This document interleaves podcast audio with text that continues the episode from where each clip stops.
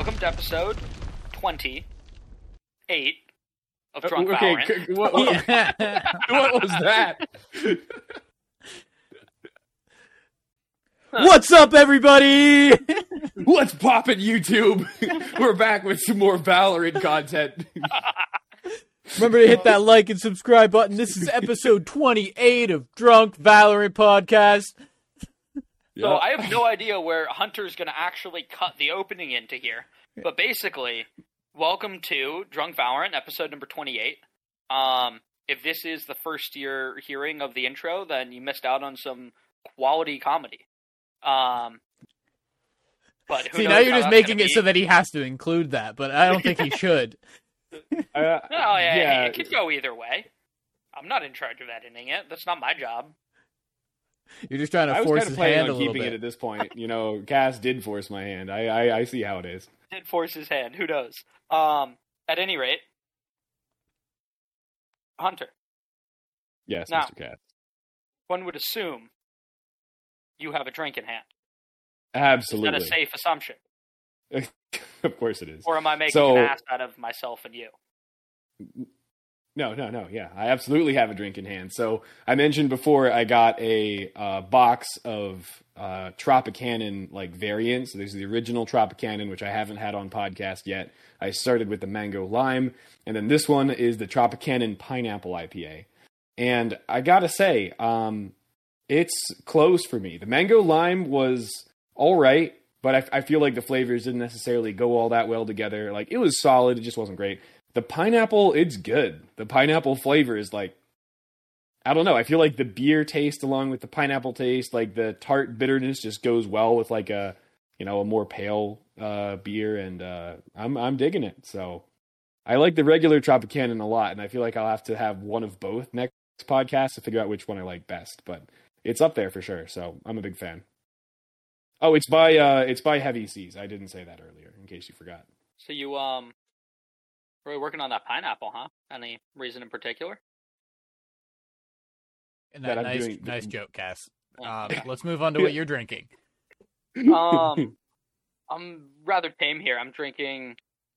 Uh, well, I had a variety pack of Trulies, um, and I had like half left in one can, and then I cracked another one and just poured them into the same large glass. So like, I'm actually not sure what flavor it is. I know at least one of them's mango. I don't know what the other one was, but yeah, basically I got a variety pack of Trulies. Not not super interesting today, but it's what uh what I had kicking around the old fridge. I mean, yeah, I think I think it's somewhat interesting because you don't typically get Trulies, especially here. They're not as like, you know, uh, easy to come by. Yeah, they're not super widespread in Canada, which is unfortunate because like White Claws have become very widespread in Canada. But I find that the Trulies are in comparison directly to a White Claw less carbonated. Uh, which I actually really like. In comparison, I find the the White Claw to have too much carbonation for my taste. Cass, have you still not had a uh, Bud Light seltzer? Because I'm pretty sure last time I asked you had not. think no i've had some like i've had some of those like weird fruity bud lights like the bud light like orange That's not a Like Bud Light Bud seltzer. Light. Yeah, yeah. Like Bud Light Yeah. Lime has been a thing for a while, but that's like regular Bud Light with lime flavor. Like they actually have a legit Mhm, seltzer. i see okay no i don't think i have And you Um, can, They're you really can good. get them here. I've seen them, um, especially at the bigger liquor stores, but I've never tried them either. They are the best seltzer by far, and I will die on that hill. are they also like 2% like a bud light No, no, absolutely not. They're like normal for hard seltzer, like I don't know, five or six percent. Um, and I feel like they have a more boozy taste than the other hards, the, the than the other seltzers, which turns some people off. But I doubt that will turn you off, Cass. Knowing you um and me, I my think, is like okay Yeah. you know how like you know there's the classic like meme of like a teenager going to like a cvs or fuck i don't i don't know do you guys have cvs's in idaho I mean, sure. You go to a classic Does this matter for the right? story? a little bit not really you go to a random drugstore and or pharmacy whatever they happen to be called in your area and there's like the you know the the stereotype of like a teen going to buy condoms and they're all super embarrassed right that would be me if i had to go buy bud light seltzers Why? I'd be walking up to the register all coy, like, like is there a self checkout around here? I'd be so That's embarrassed Ashley. to find Bud Light seltzers.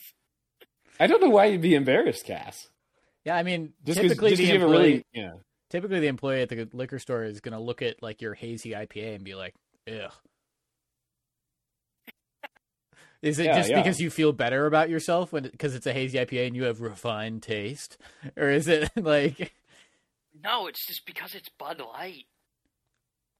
Ain't nothing wrong with a Bud Light. I have to agree with Hunter here. Yeah. Like obviously for the podcast, we're focused on the on quality stuff, and given my limited budget at the moment, I like to spend my money where it counts in terms of beer. But I'll I'll throw back a Bud Light now and then. I'm gonna be perfectly honest. I don't know if I have ever purchased a Bud Light.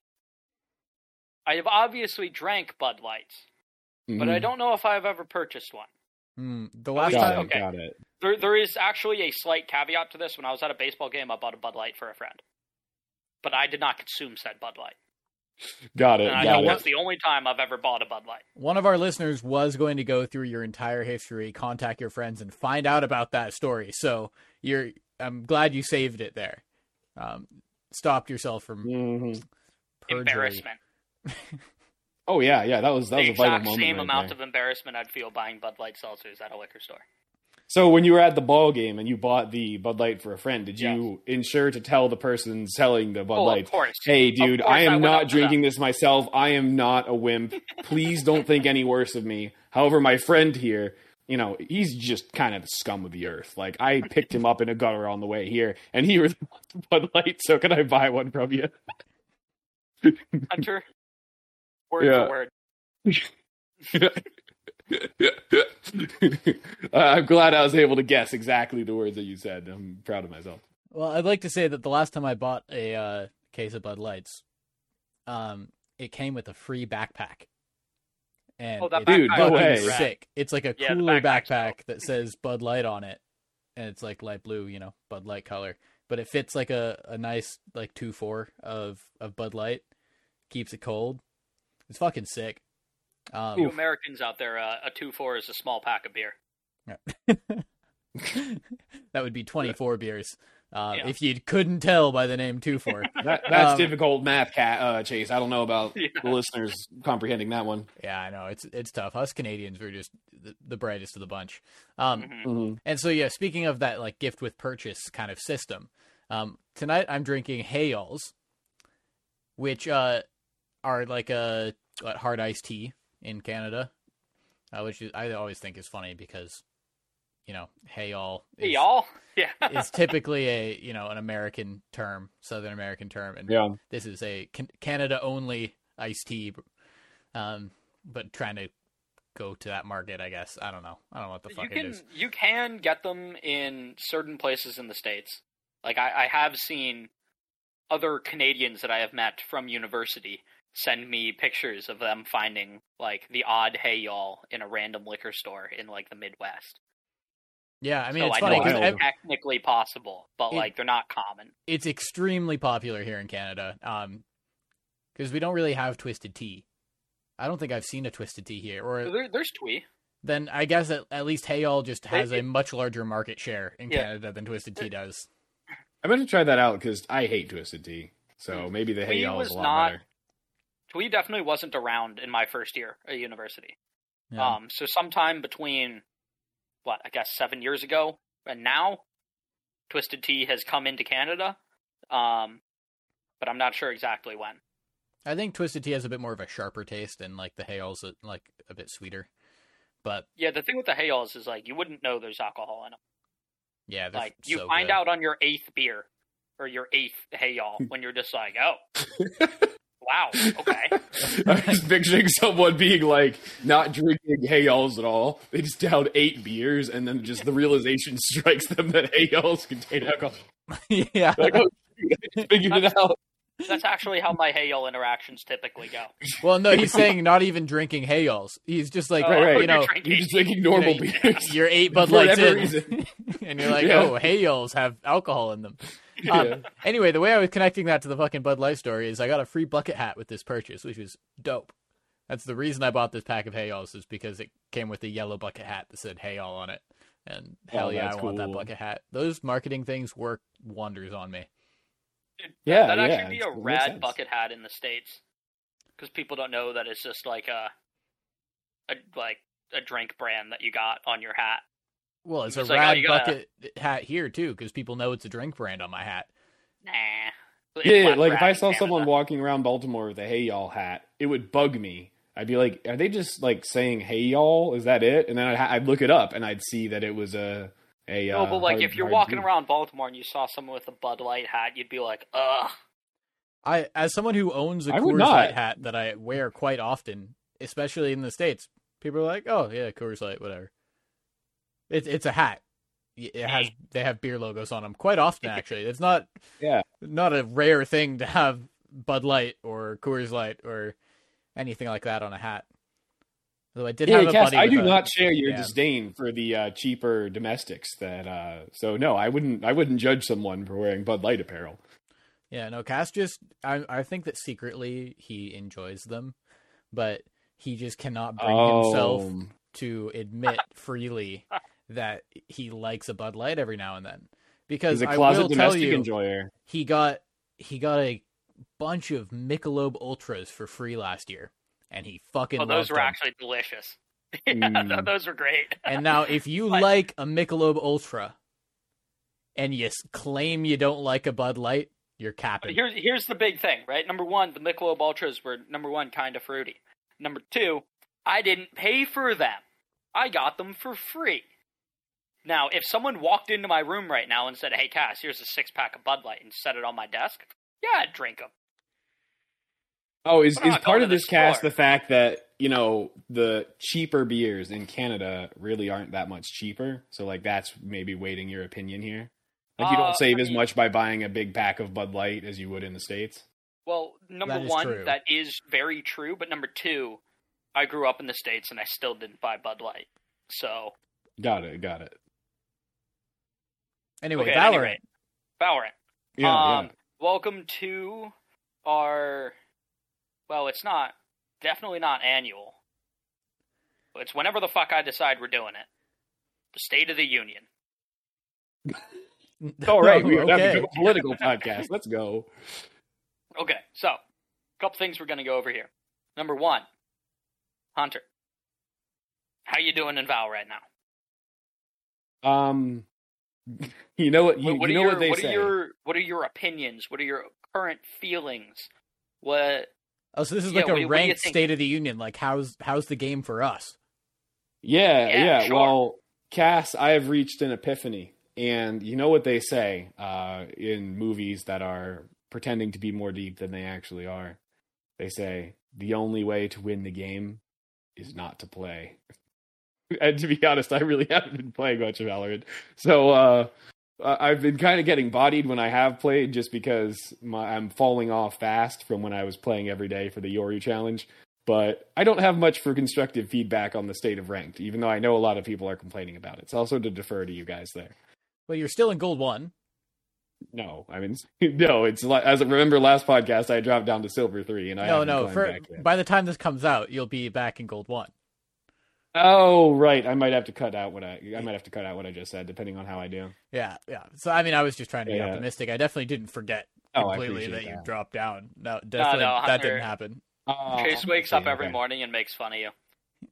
he up, he kicks down the I door to my see, room and I he's like, "Hey, Cass, Cass, guess what? Hunters in silver."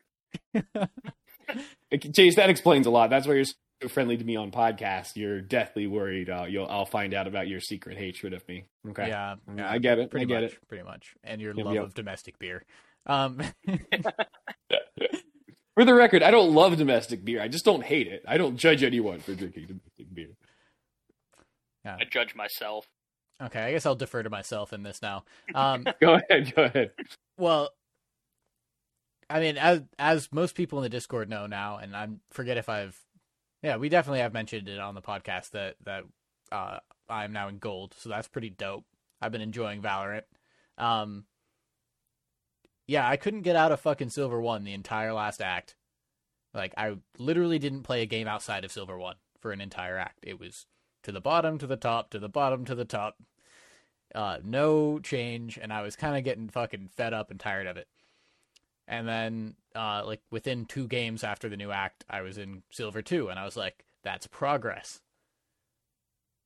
Uh, and you know, it was a nice grind. So I don't know if maybe they like stealth changed the the algorithm, or maybe I've just been getting more lucky with who my teams are and who I'm against. I don't feel like I've severely improved over my performance last act, but I feel like now at least I, I'm seeing progress in the game, so that that's really nice to see. Yeah, dude, I just looking up your tracker, you have a sixty-two percent win percentage over uh, sixty-three matches so far. That is damn good. Yeah, and if if you look Wow. at that a little further, Cass and I were looking at stats earlier today. Um, I have an 85% win rate on Brim this act over Ooh. 26 games. Sheesh. Which kinda uh, nasty. I was like, damn, I need to become a Brim main because my Sova is 50-50 and my Breach is 40. So I'm like, oh, I'm doing way fucking better on Brim. Well, you pretty much only play Breach on Split. Yeah, I play Breach on Split, and And then I've been played filling Breach a on little Ascent. bit. You played Breach on Ascent once earlier today. Do we win that game or do we lose that game? I can't Uh, remember. I don't know. I've been, I, I played like dog shit because I don't know Breach on Ascent. Yeah, you Yeah. you lost the game Um, handily, unfortunately. hmm Nice. Yeah, yeah, I've been playing like dog shit the last couple days, but that's fine. Um, Oh, yeah. I- I'd rather talk about me doing well before that. Big Yeah, I also have a. I think my win rate's positive still. It was very positive at the beginning of this act. I think it's still positive, but it's definitely been evening itself out a bit more as of late. Um, I feel like I've got a Christmas tree in my my match history at the moment. Yeah, me But, too. um, you got you got the the zebra stripes. Yeah. Oh yeah. No, um, speaking of Chase's like individual agent win rates, like I've got a hundred percent win rate on Jett. So like Ooh. And that's Oh, not I one matched- game. No, it's not. It's two games, and I match MVP'd both of them. Beautiful. Yeah, I was still, I, you know, maybe I'm still just a Jett man. We'll at see. heart. I, I think Yeah. that well, we were playing Breeze earlier today, and Breeze is typically Cass's least favorite map. Like he was, was actually saying, like, you know, we we load in, Chambers instantly locked. He's like, I'm gonna dodge. Like Chambers locked. Uh, it's Breeze. Breeze. It and he he's like, okay, I guess I'll just go Jett. And he fucking match MVPs as Jett. Like Let's go. Uh, maybe that's the solution to him That being said, liking well, Breeze okay. is play I fucking had- Jett. I had four kills in the like entirety of the second half. Like I was like twenty and six at the end of the first half, and end of the game like fucking I don't know twenty four and eighteen or something like that. Like it's the same problem I have with Chamber. Like I, I don't fucking know how to play defense on that map, and like especially with the Jett changes, like I don't really want to op on Breeze. But you don't like so- opping on Breeze. I don't what? You don't like opping on Breeze. No, I don't like hopping on Breeze in general, which is why I don't like Breeze in general. Like, So then having Yeah. an agent like Jett that's not reliant on their opping power, like Chamber, right, right. um, would probably be a good fix for you for enjoying the map more. Yeah, maybe I just need to start insta locking Jett on Breeze, but yeah, no, the like the Jett entry on Breeze is actually super nice for like both sides. There are like there there are a couple sites in which the Jett Smoke and Dash entry is very limited in where you can go. Um, I feel like Breeze actually has a couple of options, and especially because we had a um we had a Viper on our team, so like if Viper put her wall up, you know that cuts off a lot of angles that I would need to potentially be worried about, and then I can like I can just smoke and dash more freely into like anywhere. Uh, because I can pop out of my smoke and like just know, oh, there's a wall here. I don't have to worry about getting shot from like this, this, and this place. But um, like I feel like a lot of that has to do with the fact that you play Viper on Breeze, and it's rarer to see Vipers on other maps. And then like the other Viper centric map being Icebox, I feel like Jett Smoke and Dash to entry site is not anywhere near as strong. Yeah, because Icebox has very narrow entrances, Mhm. um, one of which is a right angle, and one of which is uh, just a choke point. So Yeah. smoking and dashing is not as uh, powerful, I think, on Icebox as Mhm. it is on other maps. But no, like yeah, like smoking, smoking site, dashing in, like that worked great on attack for entry. Like I, I genuinely think I used my dash every single round within the first ten seconds to just get onto site. Well, if you pop it that's right away, it has to be within the first twelve. Yeah, but like I'd push up a bit, you know, like Yeah. I'd, I'd push up and then be like, okay, cool, I'm activating my dash. But like there wasn't the oh, and let's work mid, and then I'll dash in. I think we did that one round, and I dashed through double doors and just got got fucking wrecked by like Viper Molly, and then some other util comboed on me. It was actually really But- nice because this meant that Cass was required to push with the team every round. Yeah. Um, and he was doing very well at taking space. Like his him smoking and dashing on was super useful, and like ex- I was like, wow, you're really opening up the site for us. Um, whereas I find, especially on Breeze when he plays Chamber, uh, you you get caught a little bit more in the oh, I'm peeking mid, I'm gonna have to win this duel, I'm gonna lurk, I'm gonna, you know, like oh we're we're pushing A site, but I'm gonna I'm gonna stick mid and like take the fight double doors and then die to this Reyna five times in a row and be like oh we have to kill this Reyna, so I'm gonna peek him again. Um, Okay, but when I'm when I'm playing Chamber, someone else on our team is supposed to be smoking and dashing into site. Because I sure as fuck am not doing that on Chamber. no, but I'm saying that in, in this case about, we didn't have a You person You that should lurked be mid. smoking and dashing in the chamber. You know, your, your point is is fair, Chase. Yeah, I- Sometimes it's it's when, when you're playing chamber, uh, you know, on defense, I'm like, thank God Cass is playing chamber, and on offense, I uh, have plenty of time to get snacks and use the bathroom while you're the last alive. Whenever we lose a round, yeah, I thought that was my trope. I feel yeah, like yeah. I'm not typically like, regardless of how I play the game, I feel like I'm not last alive very often. No, but you're just first to die, not with the team. Sure, I'm not last alive. The hunter's not getting snacks on my accord. I feel like you are last alive a decent bit, but I When don't you know. guys, when you guys all just like, you guys are all clumped up by A, right? And I'm hanging out in mid Yeah, yeah. or maybe B, and then you just get fucking rolled. All four of you die within the first ten seconds. Then yeah, Yeah. sure, I'm last alive. Yeah, well, what, what I'm saying, Cass, is that it's the scenario that I'm imagining is either you take the peek mid and no one is there, or you take the peek mid and win that duel, but the rest of the team fails in their push. Maybe we get a couple kills, then all of us die. Yeah, yeah, And now sure, they're your sure. last life. I feel like that scenario happens a lot. I'm not. I'm not saying that you're just like sitting in spawn waiting for us all to die. That's obviously not what you do. Yeah, and it's not it's not really your your role obviously to entry and to push onto Yeah, yeah, site. Um, but also your traps are fucking useless if you die on that first peek. So Yeah, I've gotten into the the habit of when I do intend on taking a a duel off barrier drop to not set my trap up unless I am intending to set my trap up on a completely different part of the map. So like for example, if we're on ascent, right? And I want to set my trap up like on A to know if the enemy team pushes out of A. Obviously I need to do that pre-round if I'm going to be peeking from B link. Like I'm not gonna run all the way fucking back to A to put a trap there after I take that tool. Um, but if I'm planning on just putting a trap on our flank, right, to just know if, let's say we do take B site, right, and we get plant down, and we want to know if anybody's behind us in garage.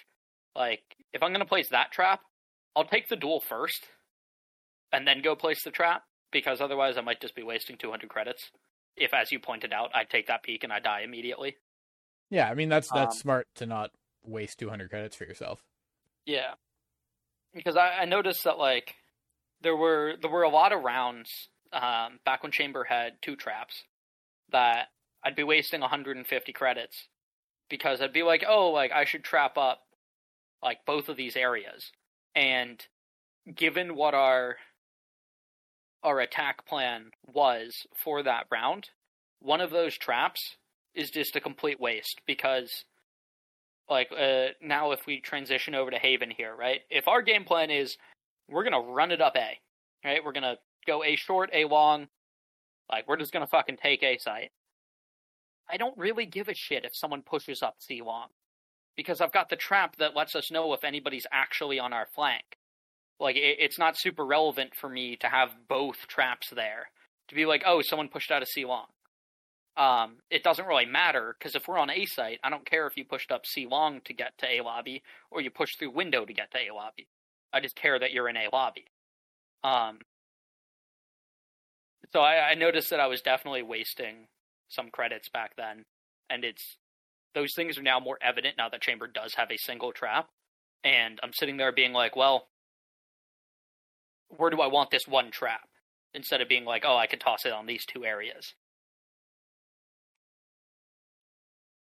Yeah, I guess maybe, but having two traps like you should have been using two traps like you were, I feel like Yeah. getting that information earlier is beneficial because you had two. But obviously, since now you only Sure, have one, you have to I put it a little one, a little shallower, and therefore Mhm. you don't get as much in info, but you only Mhm. use one.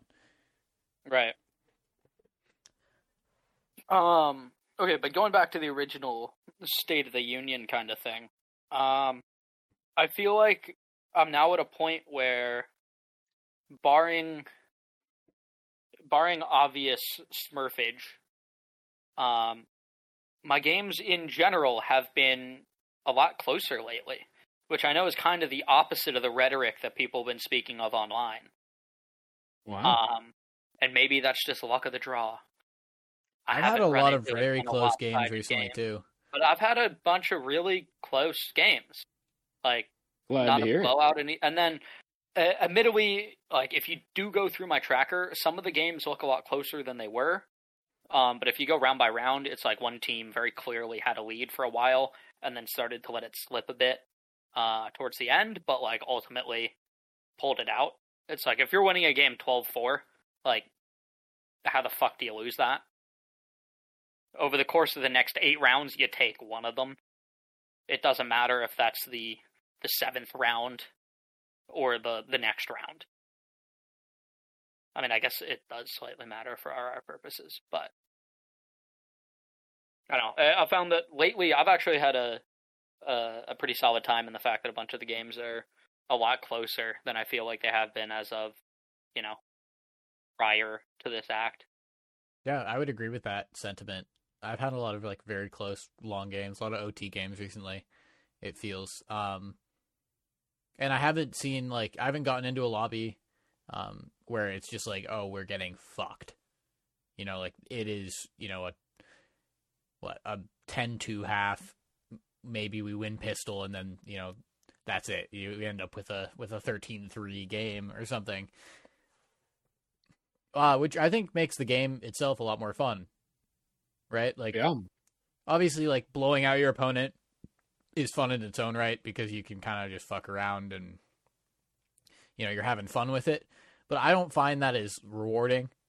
You know, you're like, "Oh, obviously the system's fucked up or someone's having a really bad day on the other team so that we're blowing them out of the water right now."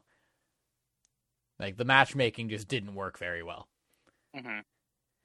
Um, And and I- the sa- the same thing if, we're being blown out of the water, right? Which is probably more likely. Um, where you know, oh, maybe I'm just having a really shitty day, or I'm just like, oh, there, this person's just fucking way better. I there's nothing Yeah. we can do. They're just better than me. Mhm. And then it, it's just boring in either scenario. Um, and I find if, if you have like a really tight game that keeps you on your toes the whole time and you're performing well, they're performing well, those are the best games in Valorant by far. Oh, for sure. Um, and like, like you get the most hype in those games, right? Like really tight game coming down to the wire. It's 11-11. You get like a one v three clutch. Like you Oh, fucking it's pop huge. off. Yeah. Yeah, Oh yeah. Like- like the, the rest of your team pops off with you. Eh, like in games where it's like, oh, like we're down, we're down like three twelve, and you get a one v three clutch. It's like, good job, man. Like that was nice. That's a nice clip for later. Yeah, yeah. It's like that. that that's cool and all, but like It doesn't matter. well, We're down, fucked. Yeah, like, Yeah. down fucking 12-3. Like, like we were gonna outright lose the game there, and you you saved it for an extra round. But like our econ Right, still right. in the fucking gutter. And they have max creds, all of them. Yeah. You know, like yeah. Um. But no, yeah, it's like, like you pop off the hardest, and your team pops off the hardest with you in those close games when you do get like a sick clip. I mean, yeah, absolutely. And then it's harder to get a sick clip. Obviously, I guess if you're getting fucked on, then uh it's it's probably pretty hard for you to get a sick clip unless they're like at that point they're not even trying. Yeah. You know, they're just rushing site, disrespecting you. Mhm. You might get a sick Mhm. clip just because they have their guard down. But in like a close game, everybody is trying their absolute best to win the game. Like everybody is attentive and you know really focusing on what they're doing, how they're playing. So I feel like those are the most rewarding clutches to have, not only because your team pops off, but because you know it was well earned. Yeah, yeah, I'd agree. Oh, Hunter, actually, you, you'll like to hear this. Um, I believe I have collected my first two stinger kills of the act today. Maybe it was the episode. I don't know which one. Um, I know for a fact that like the first. Sorry to interrupt, Cass, but I know for a fact that uh, like our first podca- podcast past the episode. Uh, sorry, wow, I said that poorly. The first podcast we had after the new act dropped, you made a big point of the fact that maybe Oh, for the oh. only time ever you had had you have more stinger kills than me. So I, Ah, I know you. yeah. Okay. Okay, yes, you have you have three stinger kills now. Nice, You had had okay. one before. so I got two. I got two stinger kills today. Let's go. Which um In which case, you still haven't purchased a stinger, right? no no I have still yet to purchase a stinger. Was it my I- stinger that you picked up? I believe in both scenarios I picked up your stinger. Yeah, because now I now I own the RGX Stinger, right? So I, I've been I've been using it a lot. It's fucking sick. Yeah, thus far Yeah. this act, you have zero Shorty, Guardian, Ares, Odin, Bucky, or Judge kills. Who me? Yeah, you. I don't have a shorty kill. Yeah, that's according to Tracker. Yep. Not that hard to believe. I thought I'd. Thought No, I'd you you shorty tu- kills. you typically die as you're trying to TP out. You don't get the chance. I'm wondering if like maybe it's on my other account that I've got a couple shorty kills because I I remember very distinctly a Raze um commenting on the fact that like oh that was a nice bait because I was over at like uh tower on um now where was I? I was like what what do you what do you call that? It's blanking. Uh like above sand a site. Uh, ropes. yeah, I was at ropes on um on a site, and I had a I had a Marshal and I had a pocket shorty with me, and I took a couple just like no scopes at the Raze, and she had a rifle, and she's like, "Oh, I'm just gonna blast pack up and run him down." Well, he's got a marshal in hand, and she blast packed up, and I was just standing there with a shorty. Funny, funny. Um, and like I distinctly remember that because she like pointed out in chat, like, "Oh, that was that was a nice bait." Um, but that might have been on my other account, I guess. If Tracker's saying I still don't have any shorty kills. Dude, there was an omen in one of our games today that was using the shorty like a fucking judge, and it was getting hit results like a fucking No, judge. the- it was okay. Wow. ridiculous. the Omen did what I've been preaching for for a while. I just don't do that myself. Is the shorty's actually a really fucking good gun in pistol round. It costs dick all, and how often in a full buy round do you hit someone with a shorty and you're just like, God damn it, one thirty, like free to hit one thirty, or you're like, never mind, Reyna healed off me. But like, you look at your after round combat report, and like you for sure did over 100 damage, and you probably did over 125 damage. Like, I still stand by it. The yeah, it's just it's a tough round- buy in pistol, you know, because I feel like everybody, at least for me, at least, I'm going for the the frenzy or the the ghost. Right, but like I feel like if you're like okay, it's 150 credits, right? And so like potentially you just have to give up a piece of utility to afford that, right? But because you can do the shenanigans where you drop it on the ground and then as soon as the barrier drops you pick it up and leave your classic there. Like you're you're not risking it for the entire round. It's like, "Oh, this will have great value if they come B, but if they if they decide to push A, then now I'm trying to retake with a short. Like Right, because right. you can drop your classic on the ground and always pick that up, and it's like, sure, I wasted 150 credits, but like that's the same thing as wasting a flash. Being like, oh, maybe they're here. Let me flash it and check. Or any other piece of utility, like a brim smoke. Like, Yeah, Cass, let me really quickly interrupt to explain the strat for those who don't know. Like all of us know, but all of our listeners might not. So if you on pistol rounder uh, you buy a upgraded pistol, then your classic drops on the ground. But then when the barriers come down, your classic just disappears. However, if you buy a uh, shorty, your classic is still on the ground until the barrier drops. So you buy the shorty, you then swap to your classic, so the shorty is on the ground, and then once the barrier drops, you have your classic in hand and the shorty on the ground, and you can swap back to the shorty and have your classic there as a backup. So now you guys know the pro strat. If you didn't, Yeah, I feel like that's a pretty typical strat, but yeah, Mm. absolutely possible. People haven't haven't seen that before. yeah, Um, yeah, that's why I want to make sure it just everyone gives knows. a little bit of versatility for if you have to buy a shorty and then you're like, well, fuck, they didn't push my site. Like, no way, I'm, Right. go- I'm rotating with a shorty in my hand. Yep. But then it's like you know, right click classic is basically a shorty anyway. So you know, um, Mhm.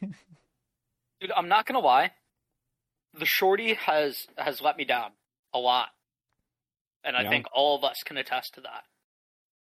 A shorty isn't exactly the most reliable of folks, but let me tell you about that right click classic, Mm. dude. Fuck, man! Like there, there's some times when I'm just like right, like I right click at someone, and I'm like, how the fuck are you still alive?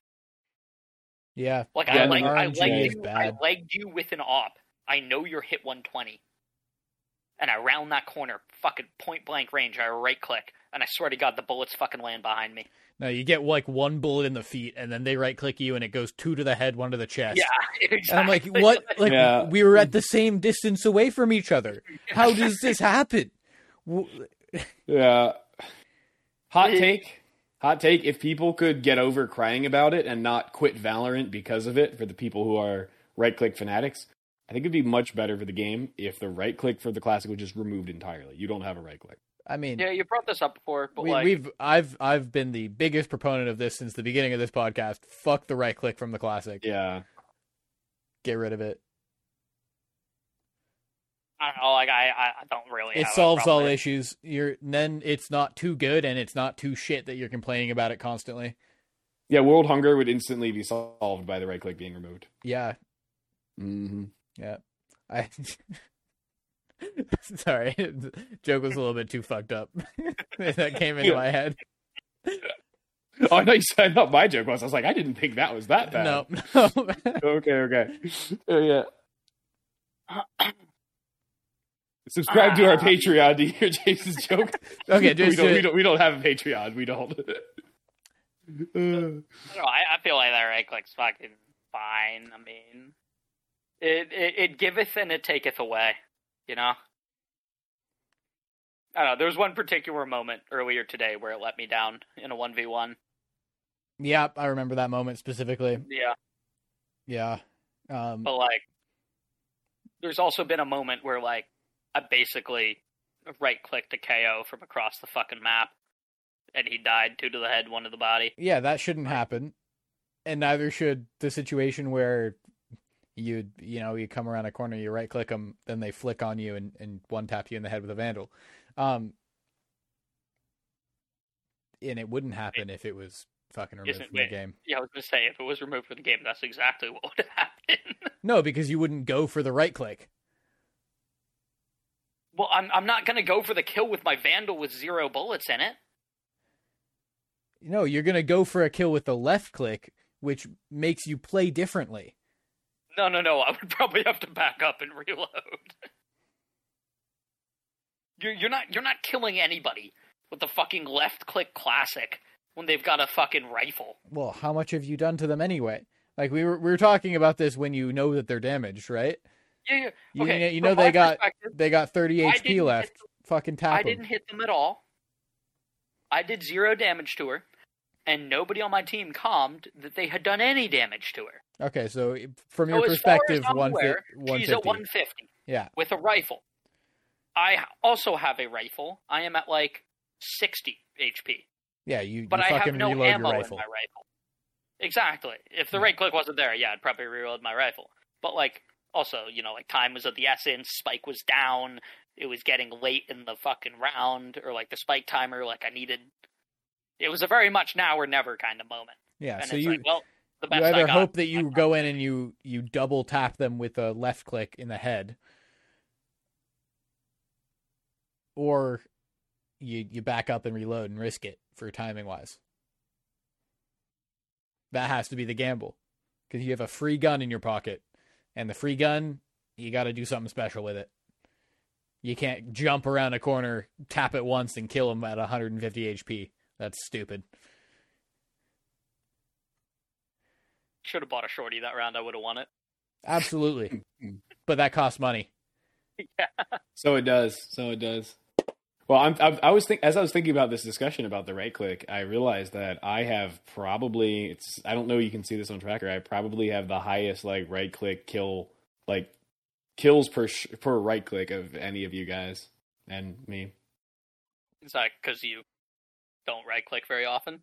Yeah, like like I, I left click probably too. more often than I should. So if I'm using the right click, it's because I'm very sure that like I'm going to get a kill in one shot or two shots. So, um, yeah. I wonder, is like the- I don't like to praying to Iron Jesus with the uh Mhm. with the right click. Is the is the left click right click? Is that just not meta anymore? I mean, that's typically what I do when I use it. Right, because Like I, I to right, remember yeah. Like that was crazy meta when I first started playing the game. It's like, yo, like it, it's not good. Like or like you're better off left click then right click than just right clicking. Um, if you're trying to spam somebody down, but I like I, I feel like I haven't seen anybody do that like at all within the last several acts.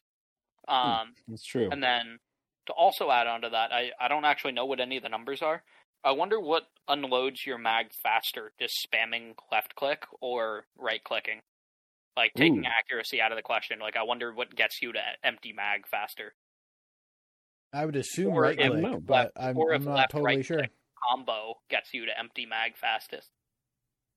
Like I, I like if I just want to dump bullets downrange, for example. Like I, I wonder what just gets the bullets out there as fast as possible. I would have to imagine that left click, right clicking would would 100% be be faster than only right clicking. Because if you only right click, then you get four right clicks, and if you left click, right click, then you get three of that combo. And the thing is, like the delay between a left click and a right click is, I think, the same as a delay between two left click shots. The only significant thing is like how long after the right click until you can fire again. And that's the same for left click versus right click. So that's I'm pretty sure about that component about it. The only issue is how fast all left clicks goes. Interesting. Cool. Okay, But so I guess that does this wrap up our State of the Union? Well, there there was one Yeah. more thing that I'd like to bring up. Um, I was in a very tough pickle earlier today. Uh, we're playing on playing on Breeze. It was in the game uh, that I brought up earlier. Um, we're on defensive side. I don't have enough for a full buy, but the rest of the team's buying, so I'm gonna force up as best I can. And I'm sitting there, and I was like, well, okay, I can't buy full shield's rifle, but I have the option of going like Vandal Light or Phantom Light, or I could also go full and either Guardian or Bulldog. And there's a moment, a split second, that I was just like, well, I have a Guardian skin. And then I and then I immediately just went, Cass, you stupid fucking idiot. And then bought the Bulldog. there was That's a great. split second there that I was just like, well, I have a skin for the Guardian. um, Guardian is good though. yeah. I do have a If you're not me, Oh, I Yeah. see. I see. I stuck dicks with the Guardian, and I don't know why. Because it falls into the class of precision weapons, which I like. Mhm. Marshal, Sheriff, Op. Like, it, it falls into the realm of this is a precision type weapon. but Yeah. I fucking suck with the Guardian. And I feel like because the Guardian, more so than like the Bulldog or either of the rifles, very much forces you to play differently. Like it, it forces you to be like, hey, I'm gonna take these longer range duels, and I'm just gonna, you know, try to tap away and hit heads instead of, you know, having like the versatility of the Phantom or Vandal, uh, which is kind of those guns' main selling point. But the Bulldog has that versatility. It's just not as good as the Phantom or Vandal. That is true. That is very and, true. and so I find that sure, if I get into a duel with with somebody who um let's just assume the other team is full buying, and in this personal context, like they were, um, having a bulldog inherently puts me at some kind of disadvantage in this gunfight, right? Because this is not as good as the Phantom or Vandal, but it's pretty solid all around. Whereas if I have the Guardian, it, it very much forces you to play differently. Like it forces you to play around the fact that you have a Guardian. The same way having a Marshal or an Op forces you to play around the fact that that is the gun you elected to have this round. Yeah, you Um, have to take longer like- range gunfights. Like it's better at longer range gunfights than the Bulldog is, but it Yeah. doesn't work at short range gunfights. While the Bulldog does also kind of work at short range gunfights, right? Like it, Mhm. that's the versatility of the of the Bulldog. So that was your trade off in, in you purchasing one over the other was am I going to play around having to only take long range and being good at long range? Or should I take a mediocre at both long and short range? Right, and and here's the thing with me taking long range duels. When I take long range duels, I don't need to fucking hit you in the head. I just When you need have to not op. hit you in the leg. Mhm. Yeah. So I'm not anywhere near as accustomed to long range duels with rifles. Um, Well, what I will say, Cass, is what Valorant needs to do at this point is to release an agent that you really like that has an upgraded Guardian as a weapon. Because you use the Ghost and never you bought the Sheriff for the most part until Chamber came out, and then you're like, shoot, I need to get good with the Sheriff because he No, has no, an no, no, upgraded no, no, Sheriff. you understand gotta- that that Chamber has a guardian. He has a pocket guardian I was gonna say Chamber. First of all, Chamber does have a pocket guardian. Number two, I was never a ghost player. Sorry, yeah, I was, I, I was, yeah, I got that I part have wrong. It was much more frenzy. It was much more Ghost player. frenzy. Sorry, yeah, yeah. But either way, you didn't buy the sheriff until Chamber came out, and then you're like, No, shoot, no, I have to until get good with the sheriff. Yeah, I actually started playing with the Chamber um, before Chamber came out because I started. You Uh, started buying, playing with Chamber. that was a hilarious verbal Sorry. typo. Yeah. um, I started playing with a sheriff prior to Chamber's release because I started doing it as Jett on pistol rounds.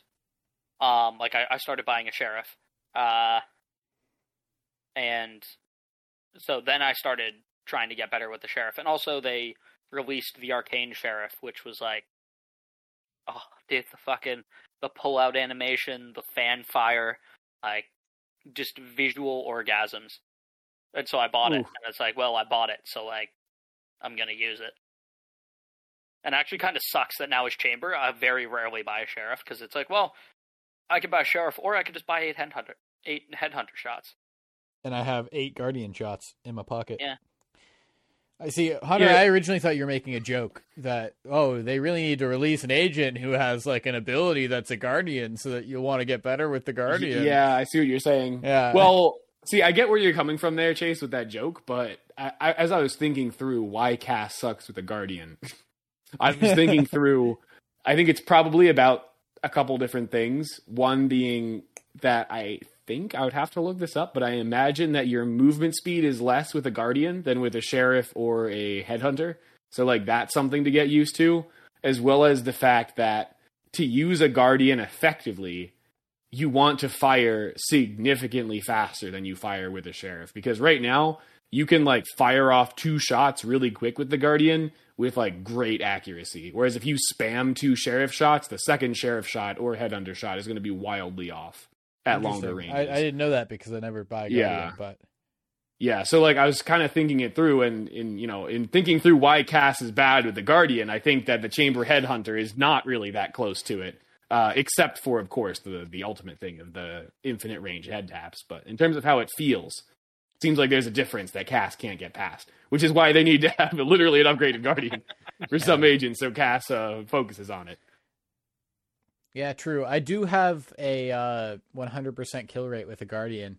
Um, 200% actually. My my current average kills per round with a Guardian is two.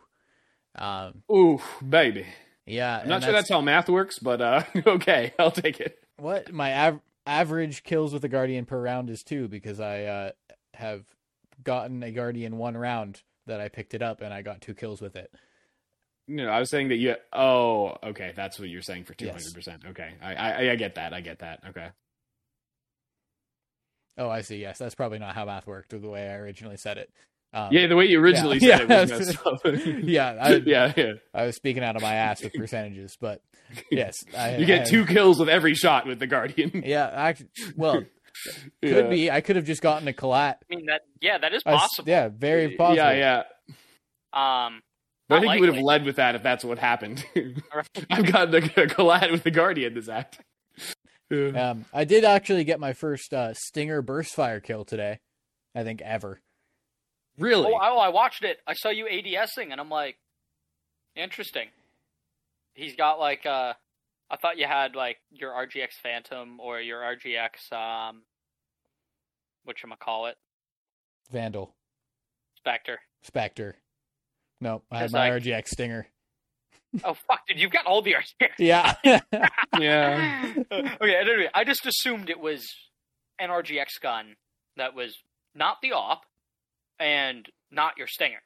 Um, and I was like, oh, interesting. Chase is ADSing here. And then I saw the the four round burst come out, and I was just thinking in my head like, wait, I bought this round. Why the fuck does Chase have a stinger? Yeah, I think I was forcing up because the rest of the team could buy and I couldn't buy the team shit. Goodbye. Yeah, yeah. Yeah. I, I just remember thinking in my head like, I, I died with a rifle. Why the fuck does Chase have a stinger? But I got a Oh. kill.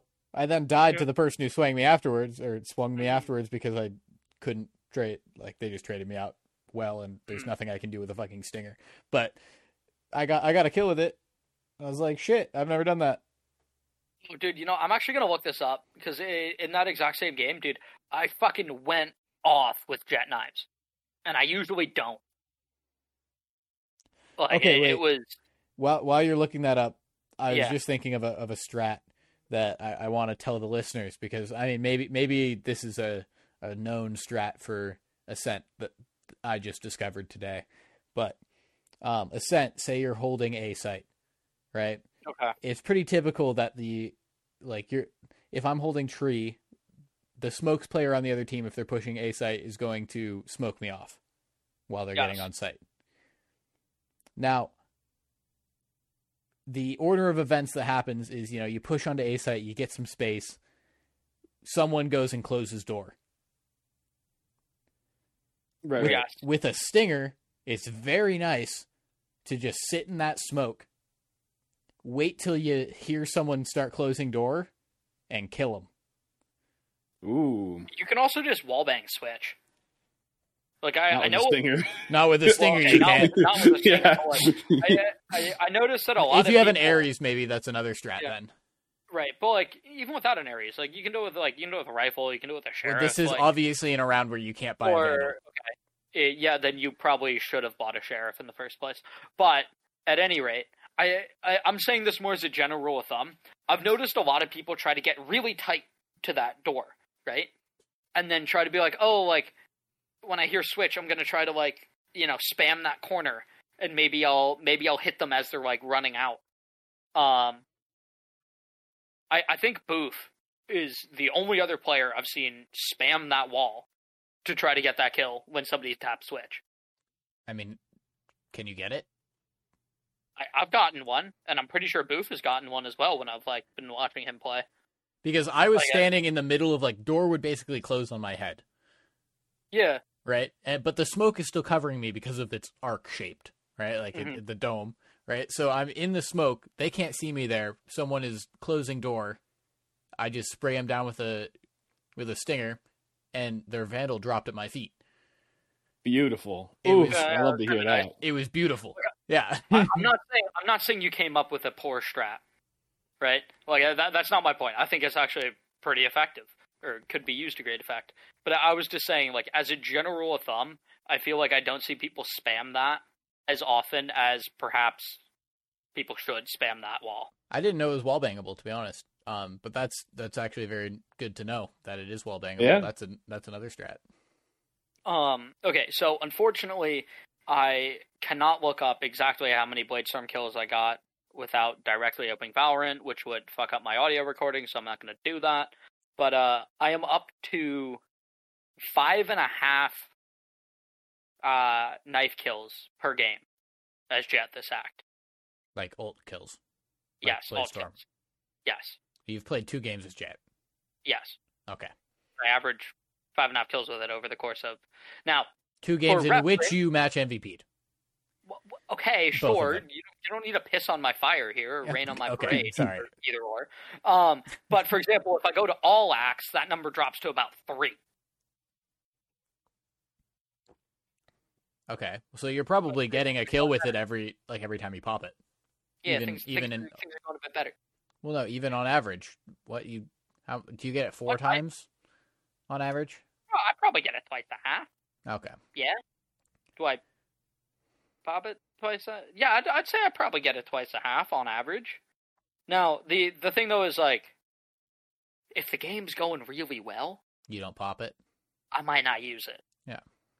Because like I, I I typically like I would typically use it on like even if I've got money to buy, but like I died the round prior, it's like, well, I've got my ult. Like I can just use my ult. Like I'll, I'll pop my ult. We can save our econ. Like that'll benefit us later down the road. Um, or, but like the scenario in which I have nine k in my bank, it's like, well, I'm not gonna pop them this round. I'm gonna buy something so that I don't have 9k, and then when I'm not going to max out, then I'll use my knives. Yeah, I'm I mean, I think that if you can maintain five, that's really good because that means that you're getting on average more than one kill per time you you pop Yeah. it, right? But So even just getting one kill per time that you pop it is pretty good, right? Like that's That's what you're looking for in an ult is getting a kill. Yeah, it'd be nice to get multiple though. It's always nice to get multiple, but it sucks to not get any, Yeah, right? Like if you're using an ultimate, the goal is to get at least a kill out of it. trying to think. Like I, I feel like with Or delay Yeah. to the point where you win, which is Or, how I was gonna say like with Astra ult, like you're you're probably just being like, I want to get sight. yeah, You, you might not Yeah. specifically be looking for a kill, right? yeah. But like I'm thinking of other alts and like Cypher ult, you're definitely not looking for a kill. I mean, depends uh, on the scenario. What do you mean depends on the scenario? The enemy team gets like a split second buff when the Cypher ult goes off. Because you can't fucking aim at someone when the fucking silhouette pops. Like, you ever been in a gunfight and the enemy, like, the guy you're shooting gets fucking, like, pinged by the Cypher ult? and he's just not in the same place anymore. Yeah, it's Yeah, it's for, annoying. like, for a split second, he's fucking invincible. For just a split second. Yeah, I will say it's kind of the worst if you're like actively peeking someone right when it goes off, because then there's this distracting yellow outline in your face, like overlapping with the player model. Yeah, exactly. But I would say that even Cypher, ult, like if you're gonna pop it, it's telling you where somebody's coming from, and hopefully you're getting a kill off of that. Yeah, maybe. Right? It's getting a kill off of the information in that point.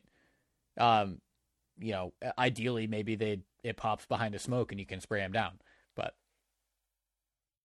Yeah, I don't. I I've never actually played Cypher in any game ever, but I I wonder how that it would record because you know on Tracker it shows you ability kills per match. mm-hmm. Um, like if I go to all my acts right, and I can see Omen, it, it tells me that I average three point one six kills per Omen ult a game. yeah, is that just around like kills after Yeah. you've used your Omen ult? Like that's Right, that's so interesting. I don't I don't I don't know exactly how that How it tallies non-damaging Right. ult kills. Um, Yeah. but for like I like I wonder, and like I've never played Cypher, so I don't know. Um, but yeah, I think that like I- I'd be curious to see how exactly it tallies that. Now, actually, just very minor aside here. I, I just noticed when I looked at my all like agents played under all acts. Um, I have played six agents in comp ever. Four of them are duelists. Wow. Wow. I I've only ever Omen played and- four, which is, I was surprised at. Hmm. Wait, I've got more agent variety than you do. Yeah, three of mine are initiators, and one is the controller. You guys want to guess how many agents I've played in comp? Um, Now, how many agents are currently in the game? Nineteen. Are we at nineteen? yeah, I'm gonna say uh, I'm gonna say you have played twelve agents in comp. Right, Cat, is that high? I'm going eleven. Hey, that's fucked up. It- I, it I thought is- you were gonna it- go with it- one. It, it is eleven. Oh. 11 is the specific No. number. Yeah, yeah. No, Chase. Yep. Actually, before you said twelve, my guess was twelve too. Oh, okay. Um, Price is Right rules. You definitely should have gone with one. But interestingly, I have had Yeah. uh, I've had uh, eight agents that I've played less than fifty matches on, and then I have three agents who I've played over hundred thirty matches on. So there's definitely are- a strong bias there. well, the, the 130 match threshold is a little specific there, but I also fall under that category. I have three agents that I've played over 130 matches on, and then I've got, well, I guess three that I haven't. Interesting. But That's Threshold works out for both of us. or I've played less than 50 on those other three. Um, where do I see matches? Oh yeah, I have three with over 200 and one with 13. 13 being KAY/O. Yeah. I'm surprised it's only thirteen. Honestly, I just thought you played. I KAY/O really don't than play KAY/O that often. Um, but I've played 360 matches of Sova. Ooh, yeah, you were a Sova Instalock for a while, the same way that like I was an Omen Instalock. Yeah. Which like, even though neither of us would call those their mains at this point. Yeah, I mean Sova's I guess just as much up of my main as as uh, Brim is. I Because feel like I play them on the same amount point. of I play them on the same amount of maps. Right? I, Yeah. it's, it's three and three. hmm Um, I just I do enjoy playing Brim more, and I, I do better as Brim. But I feel like that's I don't want to play Brim on the maps where I want to play Sova, or the maps that I do play Sova. So it really just depends on which maps come up for me and which agent I'm playing. Yeah, it's so weird that you don't want to play Brim or Breach on Fracture. Yeah, I want to play Sova on Fracture. That's so. I was weird. looking is that I have the, um, like my Fracture is my second highest win rate map. Um, after Split, and I have the highest assists per game on Fracture, which I think makes a lot of sense because I have no, because I have a lot of sick lineups on Fracture for Sova shock darts right? So I'm getting chip damage a lot more consistently because of the choke points you have to enter on site, and because of like I know how to shoot them, so I I get them off of like barrier drop, right? Okay, hear me out for a sec here. Okay. You know how Tony has created a nickname for you? Yeah. Being, for those of you who don't know, Chase play for Alt Robinson. Yeah. Yeah. Because he, he typically plays characters being Well, yeah, my Sova my three Brim, characters all have ults that or delay. Breach, yes, have defuse. ults that can delay defuse. Now, what if when you play Brim, you could also combo that with a Molly lineup to delay even more time? No, That's I don't, I don't need it. No, 'cause no, I I know it's kill. I know it's I know it's a wild thought process, but just you know, just throwing Man, it sorry, out you, there. you shouldn't be critiquing someone who has an 85% win rate on that agent. ooh, shots fired! I tell you what. We're just talking about this. I've got a better win rate on Jett this act than than you have on Brim. Yeah, play 26 games on him and then tell tell me. Maybe I will. All right, do it. And I'm not giving you tips on how to play Jett, am I? Ooh, Would you be able? Like, would you, would you have any critiques of my Jett play? I don't know. You haven't played enough Jett for me to. To far I'm accurately I've represent matched that. MVP. I've matched Yo, MVP yo. the times that I played Jett. Straight up, straight up. Do we want to have a bet going between Chase and Cass for the very end of the act? Having some threshold of games Cass has to play on Jett and see who has more wins between Jett and Brim. I'd have a bet if, if he plays over 25 games on Jett by the end of the act. Oh, what do you think, Cass? Okay, when when the fuck doesn't the act end pretty soon? No, dude, we're like halfway through the act. Oh, really? I heard rumors that the night market was showing up soon. Well, maybe it's Which showing up early. End of the act. Oh, okay. Yeah, we have Uh, like at a month any rate. left. I'd, Yeah, I'd I put up I'd put up a battle pass on it. I, okay, I just feel like I'm just not going to end up playing that many matches on Jett, like for the. Well, I mean, the the bet is just canceled if you don't play that many matches. Like, no one wins anything. Is what I'm thinking. Ooh, interesting. So that Oh, incentivizes I see. me to So lower the I- number. Right, right. But- so I but no. See, I don't I don't like this either because then if Cass is one game below that threshold and he's nowhere close to the oh win yeah. percent, he just won't play Jett. Yeah. Hmm. Yeah, but that'd be that'd be dumb. Oh, so so the way we'd have to do it is Cass can only win the bet if he gets to that threshold. Otherwise, he loses. That's the way we'd have to do it. That's the way you'd have to do it. But I'm saying I don't think I would hit that threshold. So I feel like this just doesn't really work out that well. Yeah, it doesn't Chase- because there's Like, no reason for Cass to take this bet because he's not going to win it. Right. Like Mm. if the threshold was set to be like five games, right? And I'm like, oh, cool. Sometime between now and the end of the act, I've got to play three more games on Jett.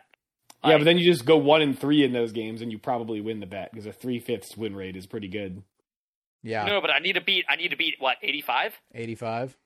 Yeah, I need to beat 85. Oh shoot! So, yeah. given if I play five games, I would actually need to win all five of them on Jett to beat out that 85. Yeah, you would. wild. So, But I, I I would say that it's it's possible that the next three games that you play Jett on, you win. That is possible. Right? I, there's I'm saying there's no like- way that you get over an 85 after playing another 20 games. Well, can I smurf my account back to Silver 1 where you started this act? Oh, shots fired. That's cold. Yes.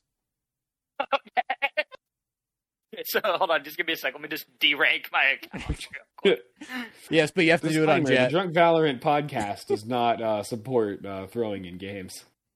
All uh, content in this podcast is satirical only. uh, purely theoretical.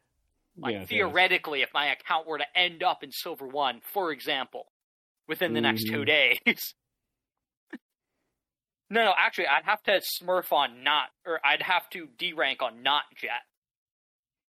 Yeah, that that was my have to lose that was my joke that it had to be oh, on Jett. Oh, oh, Yeah. that- oh, Yep. oh, I see. My my brain's too slow for that. yeah. Um. Okay, so. So were it sounds like it sounds like no money on the table here. Yeah, no, no.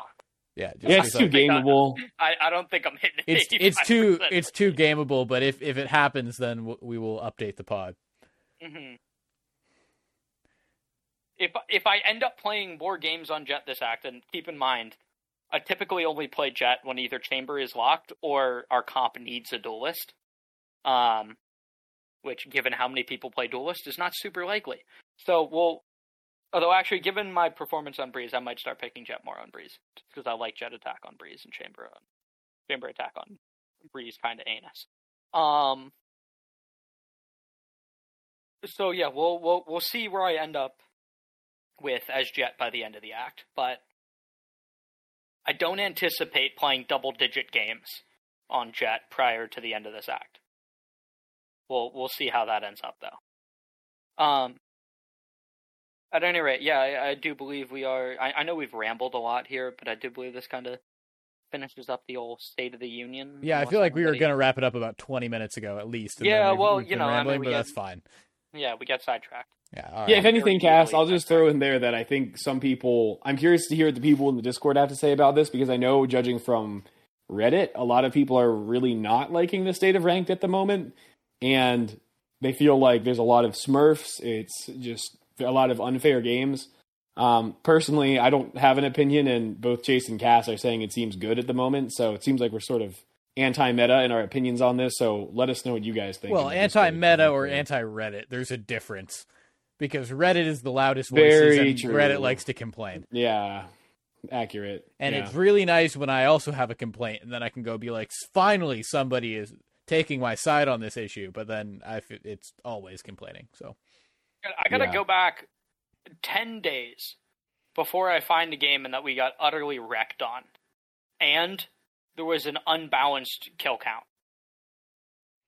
Right, like Wait, you have I'd to go back ten pretty good. days to find a game where yeah, you yeah, get to utterly find a wrecked? game that we got Okay. wrecked in, and there was an unbalanced kill amount, like Got on the other got team. Right, like I had to go back over ten days. Like I'd say that's pretty good. Yeah. Yeah, Like that that that to me that seems like yeah sure. Ten days ago I ran into a heavy Smurf, but that was ten days ago. Like and in and playing every day for the last ten days, you haven't. yeah, right? exactly. Yeah. Like it, it's not like I mean, granted, I didn't play May thirteenth. Oh well, right. So like yeah, there's one day in there, but like you know I, I'd say I I play like two to three games a day on average. And I have to go back over ten days before I before I found a game that we just got utterly dominated in by someone. Like, I- we, I we think that's skied pretty on solid. that day. Yeah, I was like, why the hell did we not play on May thirteenth? we were out funny. of town. Yep. Okay, so moving on here, Chase. Did you have anything that you wanted to particularly bring up, or Oh yeah, I was going to say next up on C-SPAN uh, after the State of the Union is the Senate Judiciary Committee on why neon sucks. Oof. Stay it'd be a great joke if I had any idea what the fuck C-SPAN was? Uh, it's like the the news network that does all the congressional shit. yeah. Oh, I see. So if I were to watch the State of the Union, it'd be on C-SPAN. Well, I'm pretty sure Yeah, the State of the Union is is like aired on a lot of other channels too. Because I was going to say I didn't have cable growing up, so I had like four channels. But as a man My who grew up in Washington fucking D.C., you don't know what C-SPAN is? nah, All right, never mind. Moving on. That's to- wild. That is Yeah. actually totally wild, though. What the heck? Yeah. I mean, Yeah. I'd, I'd say on average I watched the State of the Union, but I just turned on to Station 4. Now, my TV was between Station 4, Station 5, and like Station 7. Maybe Station 2 was a thing. That was that was all we had. Listen And to Now, the Station uh, 4.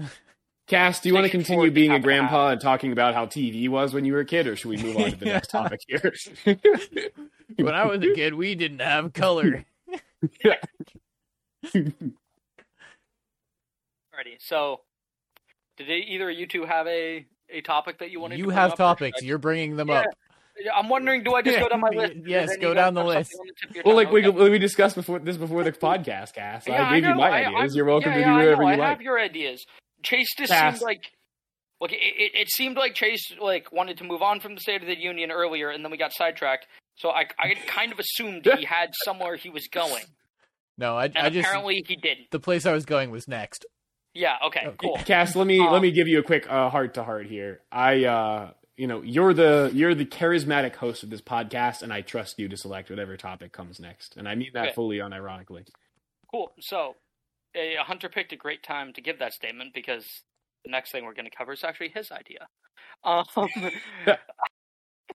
okay, so as Hunter and I, and I guess to a lesser degree, I kind of brought this up the other day over dinner with Chase, but we we've gone over the changed rules for the current closed qualifier playoffs for the VCT to play into what is this Masters two? Yep. Am I correct in that? Okay You are correct. So- to get into Masters 2, after the all the round robin games happen, they've come up with a new playoff format. Um, Hunter, I, I think you're better versed on this than I am. If you want to explain that, you're also kind of our explainy guy. this is true. Yeah, very true. Yeah. cool. So essentially, in both group stages, the one for NA for Masters 1 and this current uh, group stage, which is happening right now, um, there were 12 teams invited, divided into two groups of six teams each, and then two teams from each group were sent home. So then the top four teams out of six from each group move on to the playoffs, which were double bracket in Masters 1 and are double bracket in Masters 2. So, so far, everything is the same. But whereas in Masters 1, uh, your positioning in the four that don't get eliminated in the group stage only affected how difficult like your first game was likely to be because it was all eight teams playing the double bracket all starting at the same point. In Masters 2, your position within the four teams that move on to the playoff bracket actually has a huge impact in terms of the kind of matchups that you'll be seeing. Because groups uh sorry uh, positions 2 and 3 from each group play in the first round of the bracket. Group uh, the position number 1 from each group has a first round bye and then position 4 from each bracket starts in the losers bracket. They play the loser of the first round. So essentially, if you're in group four, it, it's a single elimination bracket for you. I keep saying I keep saying group instead of position. If you're in position four, it's a single elimination bracket for you. And if you're in position one, that's uh, one uh, game you get to sit out. So I like I like it in general in that it makes this, the positioning much more interesting. Um, but as Cass will, I'm sure, cover, there are some problems with it. Yeah, so basically, my whole take on this is, as Hunter pointed out, like I, I do like it in theory, right? There is a decisive advantage to doing better in the group stage, and there is a decisive disadvantage to squeaking in in that fourth place. But one of the things that I'm worried about um, is because you're like if they played a full season, right? We've got multiple matches against the same team and whatnot. Then I think this system would be great. But solely because it's just one round robin where you play every team once, I've got a feeling that there's going to be some three way or four way ties. Um, because I think if it's a two way tie, like you just go to head to head, like whoever won that matchup between the two of you gets that spot. Um, but I think in the in the context of three way ties, where you know Team A beats Team B, Team B beats Team C, and Team C beat Team A, um, it it could get kind of finicky, and I don't love the tiebreakers. Is, is the big thing for me. Um, yeah, okay. I think we talk about the tiebreakers in a second because that's a slightly different topic, but we sure. can we can get to it. I think yeah. that about the actual bracket format itself. Um, I was just thinking about about it, and yes, for this team in fourth, um, it sucks because in you know stage one they would have been in a double elimination uh, bracket, seeded as you would an eight team bracket. Um, so you know, seed four from one group plays the seed one from the other group, uh, and then two and threes play each other. Um, basically what this is doing is fast forwarding the expected quote unquote outcome from the first round for two of the games. Yeah, it's team one. Team one and team team four. Team one expectedly beats team four, and then the bracket is the exact same, except for now team four doesn't have the chance to upset team one in this first round. Interesting. I didn't. Did happen last close qualifiers. Did it happen? Yeah, uh, version one lost in the first round, coming out yes. as the number one seed. Yes, yes, because version Ooh. one failed miserably in the in the bracket, but went yeah. undefeated in groups. Right. So, okay, but my the okay, if this system were to be slightly altered to the point where there was like a wild card entry into the lower bracket between the two teams that got like eliminated, or perhaps just like there was a game between the fourth place team and the fifth place team to see who gets that bid into the lower bracket, so you're only allowed one loss. Like if they had a wild card game, I'd like it a bit more. If they were just like, hey, look, if you want to guarantee entry into this playoff bracket, you need to be teams one, two, or three. And then like team four and five would play for that wild card spot. I think I might like that a bit more. But I and again, we'll we'll see if my scenario doesn't even come into play, which there's a solid chance of. But I I I just think that it's going to be kind of dumb if it comes down to the end of it and then like a team ends up being in fourth due to a technicality of sorts, and then they don't have the opportunity to lose a game in in the bracket. Yeah. Okay, I understand. Like, yes, it sucks because you know you you only play one full round robin here. Um, like maybe the team in fourth is better than the team in first. I doubt it. Uh, Unlikely, especially in, I'm in- saying- unlikely in the group stages.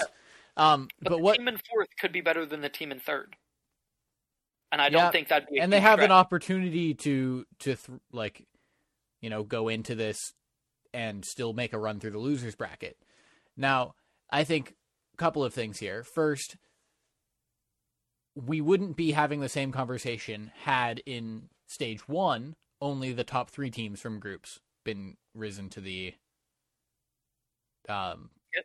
to the playoffs if you consider it that way then it's like oh now the fourth seed gets a bid but they get into the lower bracket just as you were saying Mhm. right? There's an extra spot there. This is only because the previous system allowed four teams into the upper bracket, and now we have three. I don't think it's an objectively bad system because it's slightly worse for that wor- like that team based on precedent. Right? I think that the system is still fine, especially con- like without context, right? Without thinking about what we've had in the past. Mhm. And there could be a couple of reasons why they do this, right? This could be, in this case, we're getting rid of two games, right? It in this playoff, uh, maybe scheduling was a concern. Maybe they felt like they had too many games for a qual for like a closed qualifier. Um, and they they couldn't schedule it, or like they obviously were able to schedule it last time, but maybe they they just found like viewership dropped off. There were too many games you know, let, let's slim it down a little bit so people are more intrigued for the games that we are playing. Right? Second thing is think about version 1 who you said, you know, like bombed out in like the first couple games of the of the bracket last time, but went undefeated in group stage. Okay. Right? They have like no VCT points for going undefeated in in group stages. Right? They have they have a couple Wow. but it's it's not very high. Like they're unlikely to make it into like LCQ? like to champions or even into LCQ. They might just not make I it think- into LCQ at all. I think mathematically, uh, who is it? There's like two teams that would need to play like absolute dog shit for V1 to just not outright be out of LCQ, and I believe one of those TSM teams, Ghost. I think it's like yeah, I think it's like TSM and Ghost that would have to. Oh yeah, because FaZe got Rise's points. So yeah, it'd have to be TSM and Ghost that just like don't pick up any points whatsoever. Um, and to my understanding, the points go up as the season goes on. That's how it was last year, at least. I don't Right, know if so that's I'm- the I'm same pretty for sure this year. I, I'm I'm I'm fairly confident that's still the same thing. Like I I, I think the number goes up as the year goes on, which like uh just from a you know a recency standpoint, I get the logic behind that. Right? It's like oh, you were good at the beginning of the year, but now you're shit compared to this other team who Cough, has Sentinels, been cough. grinding. What? it's just Sentinels making it into champions. And Yeah, and what, what I will say, last uh, I actually uh, looked this up real quick, and it is correct that the points uh, go up. Um, it seems like it's not as significant as last year. So, for context, for Masters one, first place for NA gets 750 points. Third, fourth place gets 300. Because for Masters two, first place gets 1,000 points, and fourth place gets 400. So Okay, it's so it does it's go like up. it's a twenty it's a uh, thirty three percent increase between Masters one and two. Yeah. But the point here is that version one basically has no points. Right? So Right, them right. going undefeated in group stages, even though it was like a crazy achievement, right? Didn't actually matter for their VCT points because they bombed out. Now, if Yeah. this current bracket, the one for stage two, were to be implemented implemented last time, they would have made it around further. Right? So that maybe they would have gotten more points there. Yes, that would have gotten them 45 instead of 35 points. Looking Yeah, at the that's chart now. something. It is something. It is, but it's not a lot though. I, I now I don't know how many points you need to get into LCQ at this point. I mean, more than Um, your opponents. Yeah. Yeah, like like the guard made it to they they the guard lost um in the wait no they, they won didn't they? Yeah, the guard Yeah, won. guard Also, won the whole thing. uh, Hunter, while you're doing some Right. math here, um, sorry Chase, I had to plug my headset in there, um, so I couldn't respond directly. But like to your last comment, no shit, Sherlock. well, I mean, you, the way you phrased it, fucking opponents. the way the way you phrased it was uh like there's a like a bar to entry like oh any teams No, that no, may no, that have over a hundred points get into lcq but like it's you know it it's the top 10 teams or whatever you know Yeah, yeah, but I'm saying I don't know how many points the other teams have. i understand so what you don't mean know, and like- it, I, maybe I, I just definitely interpreted wrong at the Okay. start but Uh, sorry, Hunter, you were mathematically doing stuff. Uh, uh, yeah, I was. I forget where I was going with that. It's not Yeah, important. Back to back to the conversation. Sure, fuck it. It's probably not that important. Um, okay. So at any rate, tiebreakers. Hunter, would you mind looking up the list of exactly what the tiebreakers are in order? I'll try. I haven't looked it up yet, so I have to figure out where it is. But I'll, I'll do my best. Um, now, I personally, and Chase and I talked about this last night over dinner. Um, uh, and for those of you who are listening, I, I took, I, I wined and dined Chase last night. yeah i was like uh, cass you're making it sound like we went on like a nice fancy dinner last night this was at the fucking kitchen table like Chase, are you trying We to both- deny the date that you and Cass had last night? for my girlfriend's sake maybe don't listen to this. Don't listen to this. Uh, Chase's girlfriend. I don't think Chase's girlfriend would have too big of a problem with me whining and dining him. No, I But, wouldn't uh, have a big problem either. You want to whine it at me? Go for it. You don't drink wine. I'll I'll drink it if you're buying it. Okay, but uh, back to where we were. I, I think we both agreed that, like, you know, if if in a two way tie, head to head should absolutely be the number one tiebreaker. And if it's anything but head to head in a two way tie, That's that's stupid. fucking stupid. Yeah, agreed. Um, we didn't actually know. Last night we were talking about this, and Cass was like, "Oh, the blah blah blah is the tiebreaker." I'm like, e- even if it's a two way tie, like, wouldn't head to head be the tiebreaker? And he was like, "I don't know, but if it's not, that's dumb." yeah, Right. like that would be fucking stupid if head to head wasn't the tiebreaker in that context. Um, now I'm fairly confident. Up towards the top of the list of what the tiebreakers are is round differential. How many more rounds did you win versus lose? Or I suppose it's technically possible for a team in fourth to have, or like two team. Uh, actually, is it is it possible for two teams tied for like whether they get fourth place or not to just have negative round differentials? I'm not sure. possible. That seems Okay. like math I That don't want to do. Yeah, that seems like complicated math. But like at any rate, it's whoever's whoever's higher to the positive side of the scale between the difference between their wins and their losses, if that makes sense. Uh, I'm pretty sure is very high up there. And I Okay, pers- well, let me. Sorry, go ahead. I was gonna say I personally don't love round differential as a tiebreaker system because I don't think it matters if you win by an inch or you win by a mile. So, Like- Cass, I had not looked up the uh, the info on what the tiebreakers were until just now, um, and I was under the same impression as you that the uh, round differential would be what was used to determine it. For the reason that on Liquipedia, when you look at the current standings of the group stage, it um, lists the round differential right next to the like record of each team. However, um, it seems, according to a Valorant insider who writes for uh, Dot Esports, which I've seen a bunch of their stuff before, so it seems fairly legit. Um, he says that two-way ties, tiebreaker head-to-head, obviously. In the case of a three-way tie, there are three criteria that will determine the fourth and fifth seed. Number one is map win percentage through the group stage. Two is round win percentage through the group stage, and three is pre-group stage seed. So okay, so two is round differential. Two is round differential. One is map differential. Map differential, which And I think that is objectively makes a better. better. Yeah, I, That I is think that's objectively objectively better, better. too. Um, but I still don't love it. Why? Because then it's like were, were your games two to one or two O's?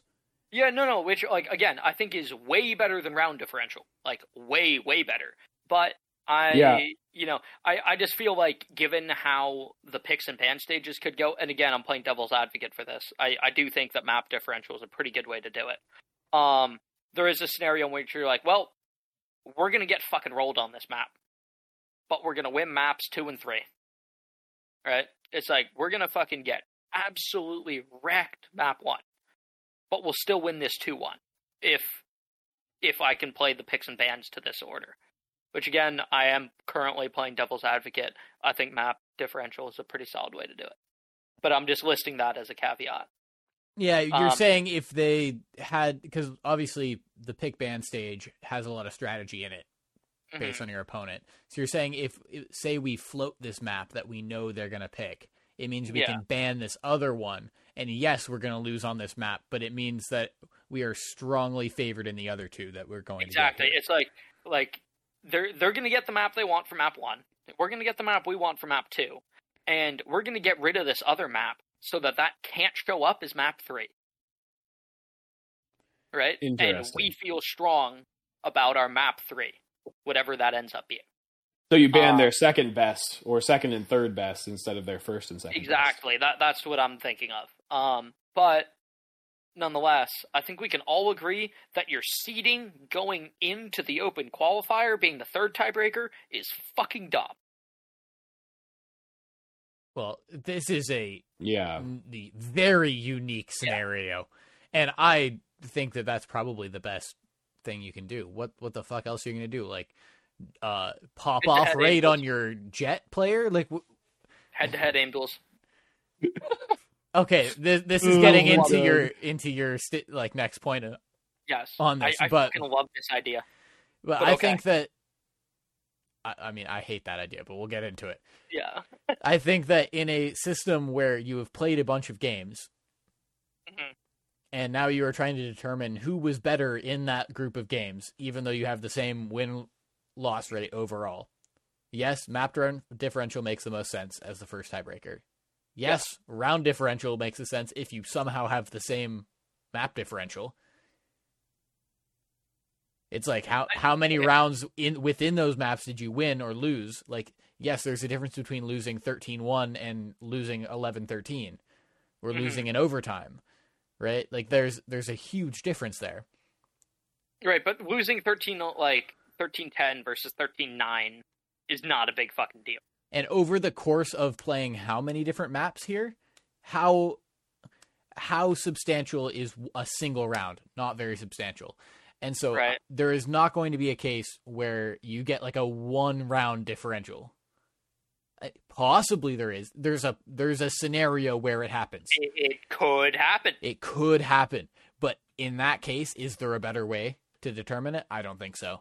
And you think so, but I I, I don't I don't think so.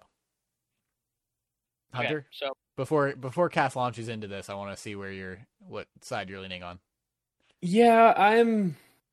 It's it's tough. It's really hard to consider for me because, like you said initially, Chase, the scenario where you would go down to the initial seating is like so rare that like at some point, you know, you're gonna start leaning towards more frivolous or more questionable methods for determining it.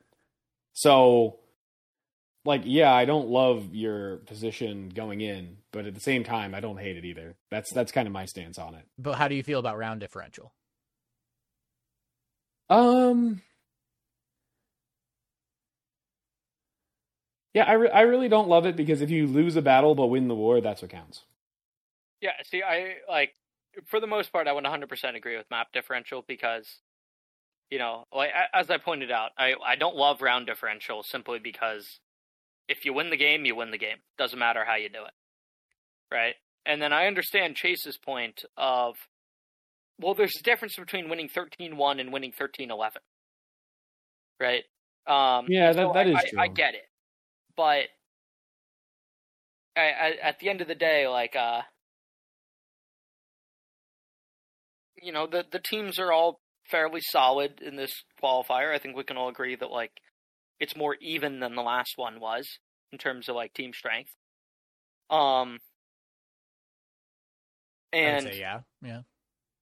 I feel like there's just not gonna like so far. Hundred Thieves has not been thirteen owed. True.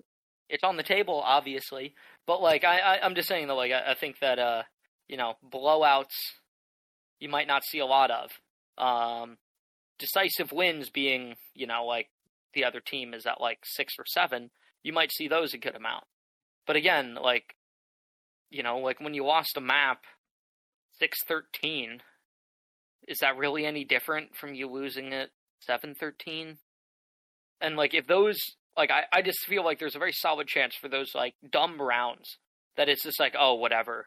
Like could end up making making a difference in like a in a tie. Um now getting on to my idea, which I I really like this idea, but I will admit that given the current state of Valorant, it is not exactly feasible. Because it requires a symmetrical, like a mirrored symmetry, aim map to do. Um, Right. but I really like how, and the only time I've ever seen this before was in uh, CS tournaments determining prize payout between like you know 10th and 11th place. It's like 10th place just gets more prize money than 11th place does, and these teams are both out of the tournament, but like just do this for shits and giggles to see who gets 10th place and gets a bit more money. Um, but it's it's 1v1 aim duels with certain weapons. Um, and so in the context of Valorant, it would probably be like, you know, Sheriff, Marshal, Phantom, Vandal, Op as like the five weapons. Um, and perhaps you dish like ditch one of the two uh, snipers. So like you either get rid of the Marshal or you get rid of the operator and toss in another weapon there. Um, but the the general premise of it is you you just have a one v one aim duel against someone on their team, and each player can only represent one weapon. Um, so you can't just, for example, you have Yay on your team. You can't just be like Yay, you're doing all of them. Uh, like each player has to pick a certain weapon and play a one v one against someone on their team, against uh, like against the exact same weapon, and it's you know best three out of five which I think is just a really cool way to break ties. And you actually get a say in that. Like, you're not playing a whole game, but like you have some amount of say. It's like, at the end of the day, both of these teams were very equally matched. They had the same record, same map count. We need to pick one of the two of them to send forward. It's like you can you can show up and you can hit your shots, and because of that, you can move on. And I like that there's something there that you can tangibly affect with your performance. And I really like that as a tiebreaker. Now, I see where you're coming from because one, like a benefit of this is this is something that you can get viewers for, right? So from Yeah. from Riot's Mhm. perspective, right, this is viewers like eyes on a screen for something that is not a typical game, right? Something that typically gets decided be like behind the scenes. This actually has stakes to it, and it could be interesting to watch. Right, so that's fucking money. That's money, Yeah. baby. Um, but the most glaring issue with this entire thing is that Valorant is not about aim. It is about aim to a certain extent, but it's not all about aim. And it is much more about strategy, tactics, how you're playing the game, game sense, right? Yeah. So much more so than aim. I mean, but you could say the exact same the same thing about CS. I think you can say more so in Valorant, and I'm not saying that it's a good idea in CS either. Oh, but it's fucking prime entertainment. It's great. And now this is coming from someone who has no stakes in CS. So like, I don't like one more t- like one team more than another. Whereas in Valorant, I do have a favorite team and a second favorite team, and then the rest of them are all equally dog shit to me. Um, so like, I have more stakes in Valorant, but like, it's just prime entertainment.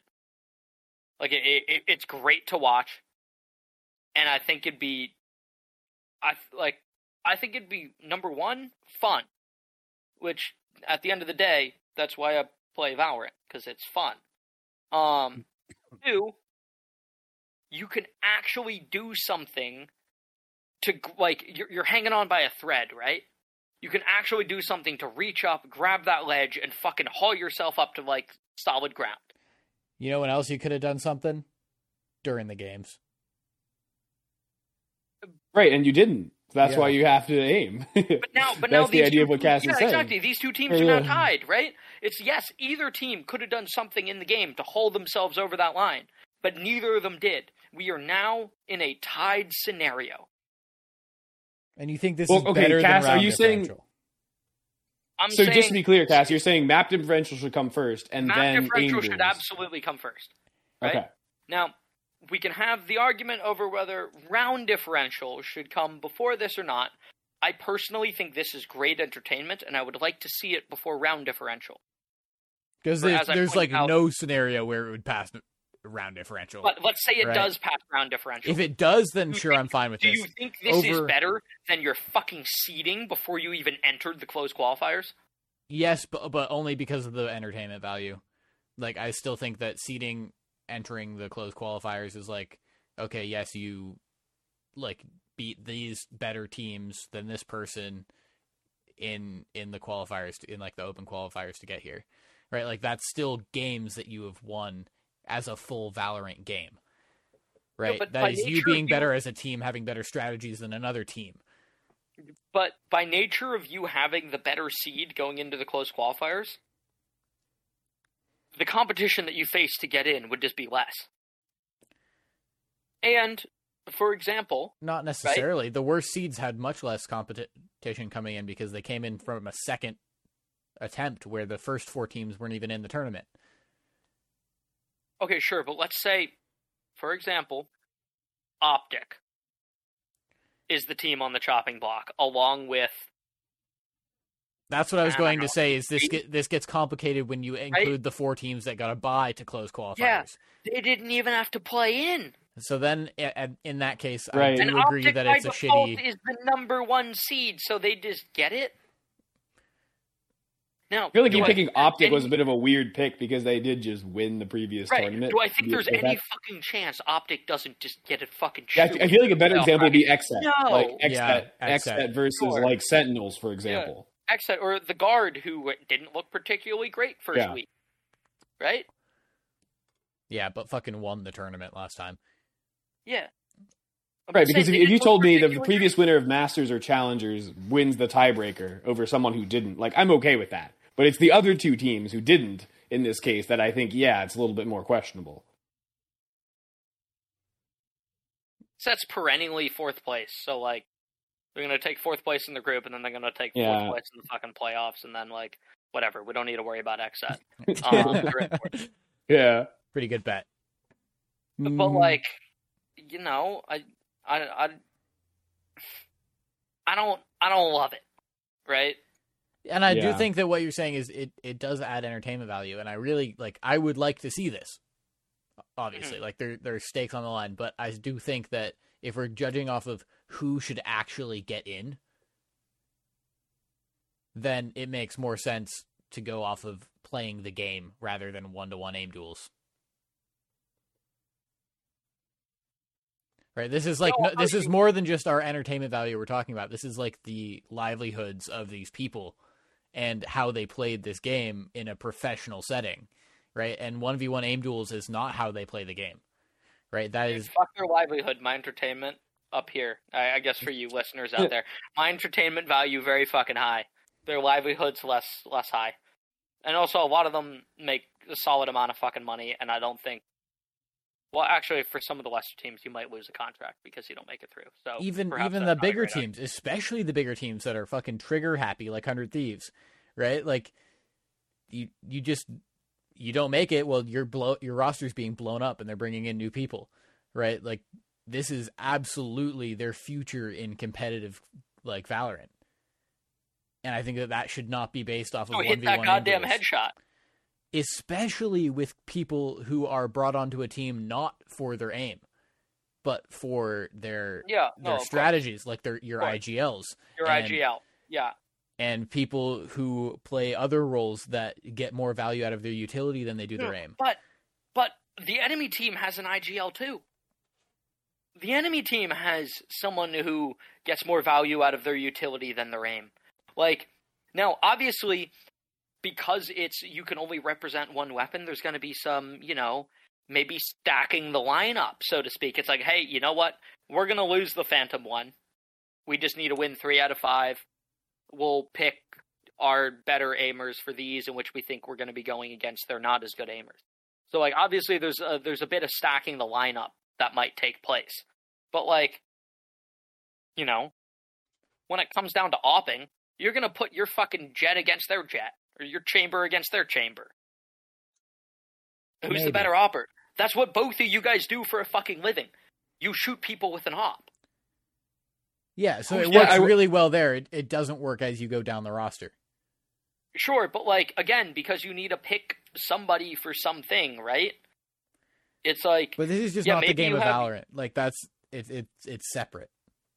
You know, that's Well, what- here's the thing. Here's the thing. The more I think about this, the more I like the idea of the aim duels because, first of all, Chase, I wholeheartedly agree in that you know this is very different than actually playing games. However, I feel like after uh, record differential, which is the main thing, if there are no tiebreakers involved, head-to-head tiebreakers, and then in cases of three ways, map differential. I feel like after you I think all of those three things are pretty reasonable ways to go in terms of determining ties. And then after that, there's always going to be a bit of a problem with how you break the ties, and that, you know, you're kind of reaching after that. So I feel like going for something that is highly entertaining uh, is okay because if you do something else related to the games instead, you're looking for something that also isn't the main objective of the game, right? Like if you're doing round differential, the objective of the game isn't to win the most to, to win the most rounds over a bunch of games. It's to win the most games over that period. So I like the idea of the aim duels because they're fun. Uh, I was watching Eggwick, a streamer, and he did something that was really fun where he has a huge Discord and he took a bunch of people from different ranks and a bunch of irons who were talking mad shit and gave like the irons a chance to duel from mid ascent to arches ascent against like progressively increasing ranks. so they they got to face like someone in iron, then bronze, and silver, then gold, like all the way up, and see how they did. And it was just like a super fun time watching. Um, so yeah, that's that's my position on it. yeah. also I mean, Eggwick does a bunch of cool videos like that. Uh, and same He does, he Valorant does. Curious. Um, but He's yeah. in fact sponsoring this video, so go watch Yeah. Eggwick. just kidding. Eggwick, hit us up. Mhm. Yeah, I, I don't know who that is, but the fucking World Cup is often decided by a shootout. Arguably the biggest sports event in the world Yeah. is decided by a shootout.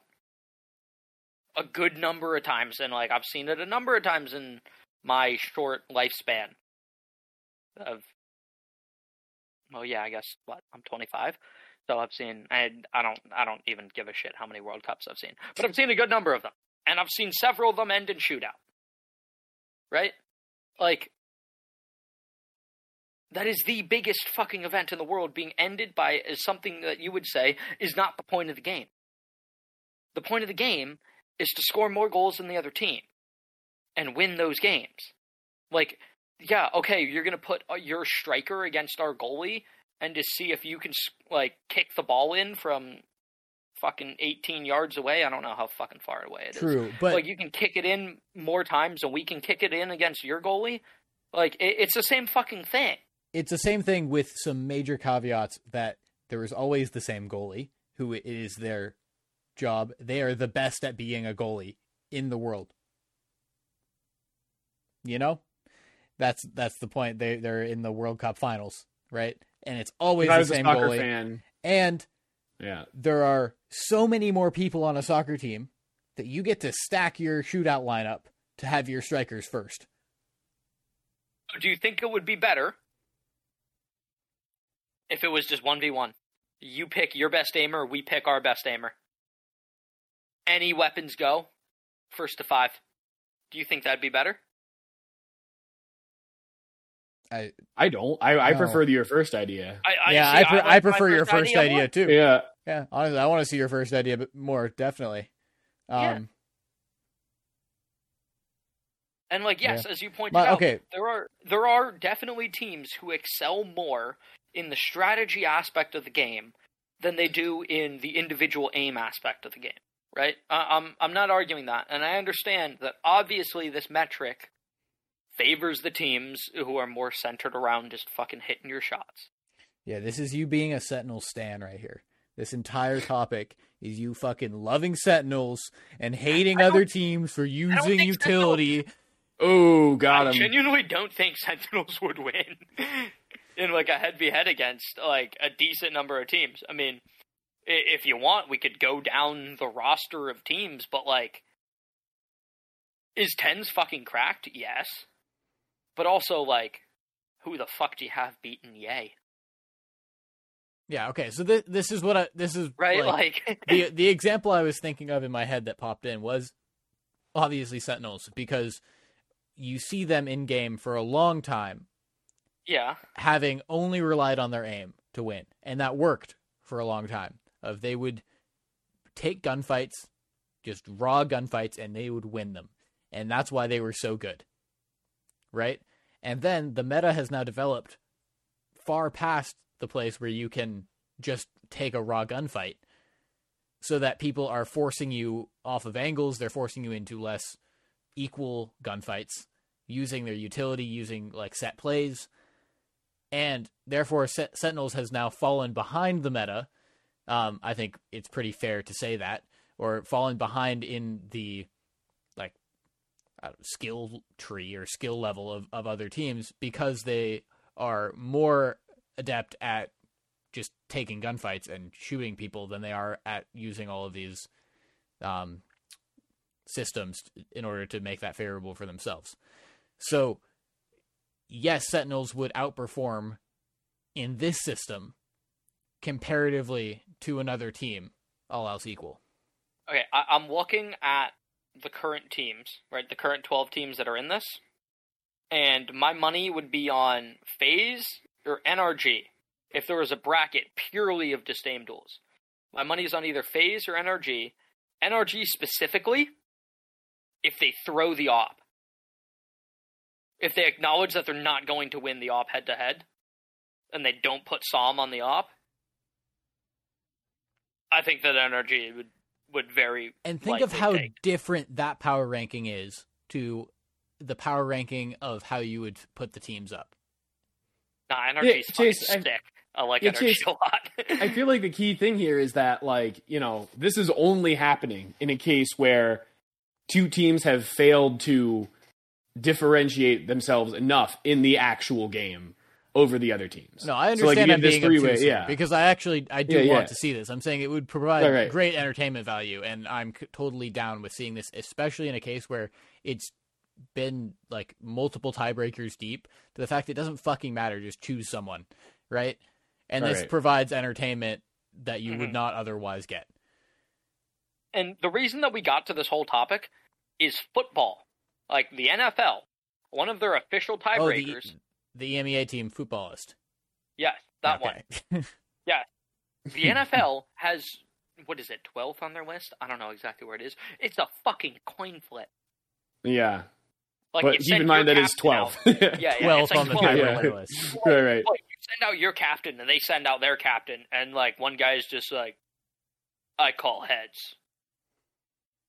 Uh, and I'm I'm pretty confident that in the entire history of the NFL, they have never gotten to the 12th tiebreaker. I'd be curious to know what the tiebreaker they got to was. Yeah. I think it's funny Okay. that they have 12 tiebreakers. Like, Yeah. They really did hey, their dude, you gotta their work you gotta on that. cover all your bases, man. I mean, Riot Yeah. would never get to 12. As we Yep. know, Riot's not dude. the best with contingency plans. Valve They are not. trouble getting to It was three. accurate. Um, Yep. Okay. So, moving on. Okay, so I, I would like to say we're we're reaching a, a very long point in this podcast. Um, do we want to save a really cool idea that might take a while for for the next one? I'm If down. the whole idea you're thinking about is the same idea that I'm thinking about, then yes. I don't think it's time sensitive. Cool. Yeah, Yeah, yeah, I don't think it is is either. Okay, so I think we save that for next podcast, and I think we're all on the same page here. Yeah. Um, I think we are too. Yeah. Okay, cool. So, the next thing that I want to discuss here is Fade v Sova. Because we've seen it come up in the recent pro games that happened. Um, I guess not the most recent ones that you guys have seen because this podcast comes out on Monday, but like, you know, the week before. Um, there's there's been a decent amount of Fade being picked Yeah. Yeah, which is kind of cool. and it, it is really cool. I like seeing the fade. Um, and it seems like perhaps her stomping grounds might be Ascent, which, interestingly enough, used to be Sova's stomping grounds. Um, and split possibly. and also, yes, potentially split. So I okay, I, I think this is really interesting because there's well, there are a couple things at play. Number one is you've got Fade being the new kid on the block. Um which actually kind of directly leads into my other points here. But the other point is that, you know, her utility is newer to the game, which I think is a double edged sword. Um, it, her utility is probably not being fully optimized in Yeah. how do you combo her, and I think her tether has the most combo ability.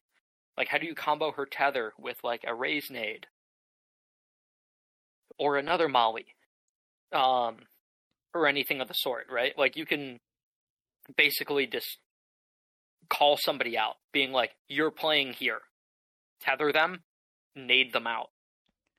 Yeah, and so not not all of those lineups have been realized yet. Right, Is what you're right. Um, yeah, it's just like there there's a lot of potential in the fact that you can't move from this position unless you're Yoru or Chamber. And I've tried de- Jett dashing out of one; it does not work. I know from Riot's preview of Fade before she was even released, Neon running out of it doesn't work either. So I'm fairly confident the two TPs in the game are the only ways that you can get out of Omen? Okay, um, I don't know if Omen's C ability, being his Shadow Step, does, but his alt, I would assume, does get you out of it. Is this I- the I- stealth Yoru buff? Maybe. I, I, I'd actually be curious. Perhaps we should test this out and never inform viewers on our results because we're really bad at getting back to the things we're going to quote unquote test. But um, I I don't I genuinely don't know if Omen Shadow Step would get him out of that or not. Neither do I. I, I would like to think yes, because it seems like every other TP in the game does. But I don't know for Omen. Um, But yeah, it locks Okay, in any place. rate- yeah, yeah. It, it, you you're stuck there. If you get hard called out for being there, and comboed with another piece of utility, you're just dead. Um, so I think there's a lot of potential there. But on the flip side, in which perhaps your utility is not being put to the you know greatest extent, because she is also kind of new in the game. Um, a bunch of her utility being thrown at you can catch you off guard. Right? Like for example, with Sova, because Sova's been in the game since launch, I know where a bunch of the common Sova dart lineups land. I have no fucking clue where Fade shit lands. And it's weird because like you can land it on the top of a building and then it can pop up and still fucking see shit, unlike a Sova dart. Now, Cass, Um, I have a yes. quick question for you. Um, have you listened to the latest Plat Chat episode yet? I have not listened to the latest Plat Chat episode yet. Which I There are competitors. I don't support them oh, in any way, okay. shape, or form. yeah. Mm, If you listen to Plat Chat, never listen to another episode of ours again. no, please don't. now. That's No, no, please don't, probably that's the like entire. of our yeah. Not e- that's like a hundred percent of our listeners have also listened to Plat Chat. I Um, was just joking. Yeah. Um, but No, I'd, I- li- Around I'd like to say that it you. sounds like you're speaking verbatim from the latest episode, and Really? so I was like, I, "Wow, I actually have not. I I have not yet listened to the latest episode. Um, like is he just trying I- to pass these ideas off as his own when they're actually like sideshows or like you know?" is sideshow bald guy? yeah, Okay. I don't I don't know who exactly was talking about it on Plat Chat, but Okay. it was Uh, no, I do typically end up over the course of the week listening to the Plat Chat episode, but unlike you, I don't have hours and hours in a row at work in which I'm just doing something and don't need to interact with other people. And this isn't a dig at you; it just happens to be the difference between no, our that's, jobs. that's the only reason I like my job. Yeah. Okay. Um. Yeah, I was gonna so say you I guys work at tend the same place, right? Yeah. I, I tend Yeah. to listen to the podcast being like, oh, like. I need to go pick balls for like two hours when we turn the podcast on, or be it like forty minutes or whatever. So I, I typically As someone who doesn't know that you work at a golf course, so going to say saying that you need to go pick balls for a couple of hours is yeah, really funny. a little bit. Yeah. Yep. no, so I like I, I typically listen to the Plat Chat episodes like not on the day they come out, uh, but like you know in in chunks throughout the week. So no, I, I have not heard Plat Chat's take on this yet. okay, but now now knowing that you're not plagiarizing, you're just of like mind. Yes, Yes, there are there are, are people who are being caught off guard by fade lineups when you would not be caught off guard by a similar Sova lineup because you've seen it a fucking billion times. Now I'm wondering. You think she's here to stay? Mm. Hunter, would you like to uh Sure. Yeah, I'd be happy to weigh in. Um, so I have, I have a couple thoughts on it. First of all, the Reddit hive mind, which I very often disagree with, um, they were pointing to one particular stat from the NA group stage thus far, and I think also the open qualifiers. I don't think it was just one round of the group stage they're looking at. When they were pointing out that f- teams running a fade against a non against a team that isn't running a fade have like a 46% win rate. And some people on Reddit were like, oh, yeah, you know, this proves definitively that Fade is uh, kind of not that good and teams are going to start dropping her. And it wasn't just people on Reddit, but also some like coach or something who was on Reddit. Like it was. And I looked at that and I, I felt the same way as what Cass was saying earlier of it's way too early to tell on Fade because the her role within the team in terms of what her utility can be used with has yet to be discovered. Um, that being said, what I the the the haunt her e ability, the uh, eyes in the sky, um, are very different from how Sova's recon is used because Sova's Sova's recon has basically infinite ways in which you can chuck it out and, and it can provide some value just because there's so many different angles you can bounce it off of to get into a position the enemy team hasn't seen. Whereas like with the fade haunt, there are only so many places where you can throw it that aren't really easy to shoot because it has a much bigger hitbox than the Sova shock the Sova recon dart. Um and yeah, you can throw it on top of terrain, but you need more specific lineups for that because it doesn't have the bounce capability. I, I've So got a counterpoint to that exact point that you mentioned, which Okay. is number one, it scans a hell of a lot faster than a Sova Dart does. This is true. This Off is the first true. one. Number two is this is more of a very specific I have played Jett before kind of thing, but I can throw a Jett Smoke over a Sova Dart. I can't do that with Fade shit. Like I can't just okay. I can't just Jett smoke it off. And number um and then I guess the third point here is that I have found through my personal experience, now perhaps this is not necessarily the case, but the the Sova Dart hitbox is larger than it might appear visibly. Because I have flicked and shot at it and then had to double take being like wait, I actually hit that, I thought I missed. Hmm. So like I first of all, I think the Sova Dart is a bit easier to hit than its visual thing on screen might appear to imply. Um and obviously Jett has also been lightly phased out of the meta in terms of Chamber eating up a solid amount of her pick rate, and so she's less relevant as well.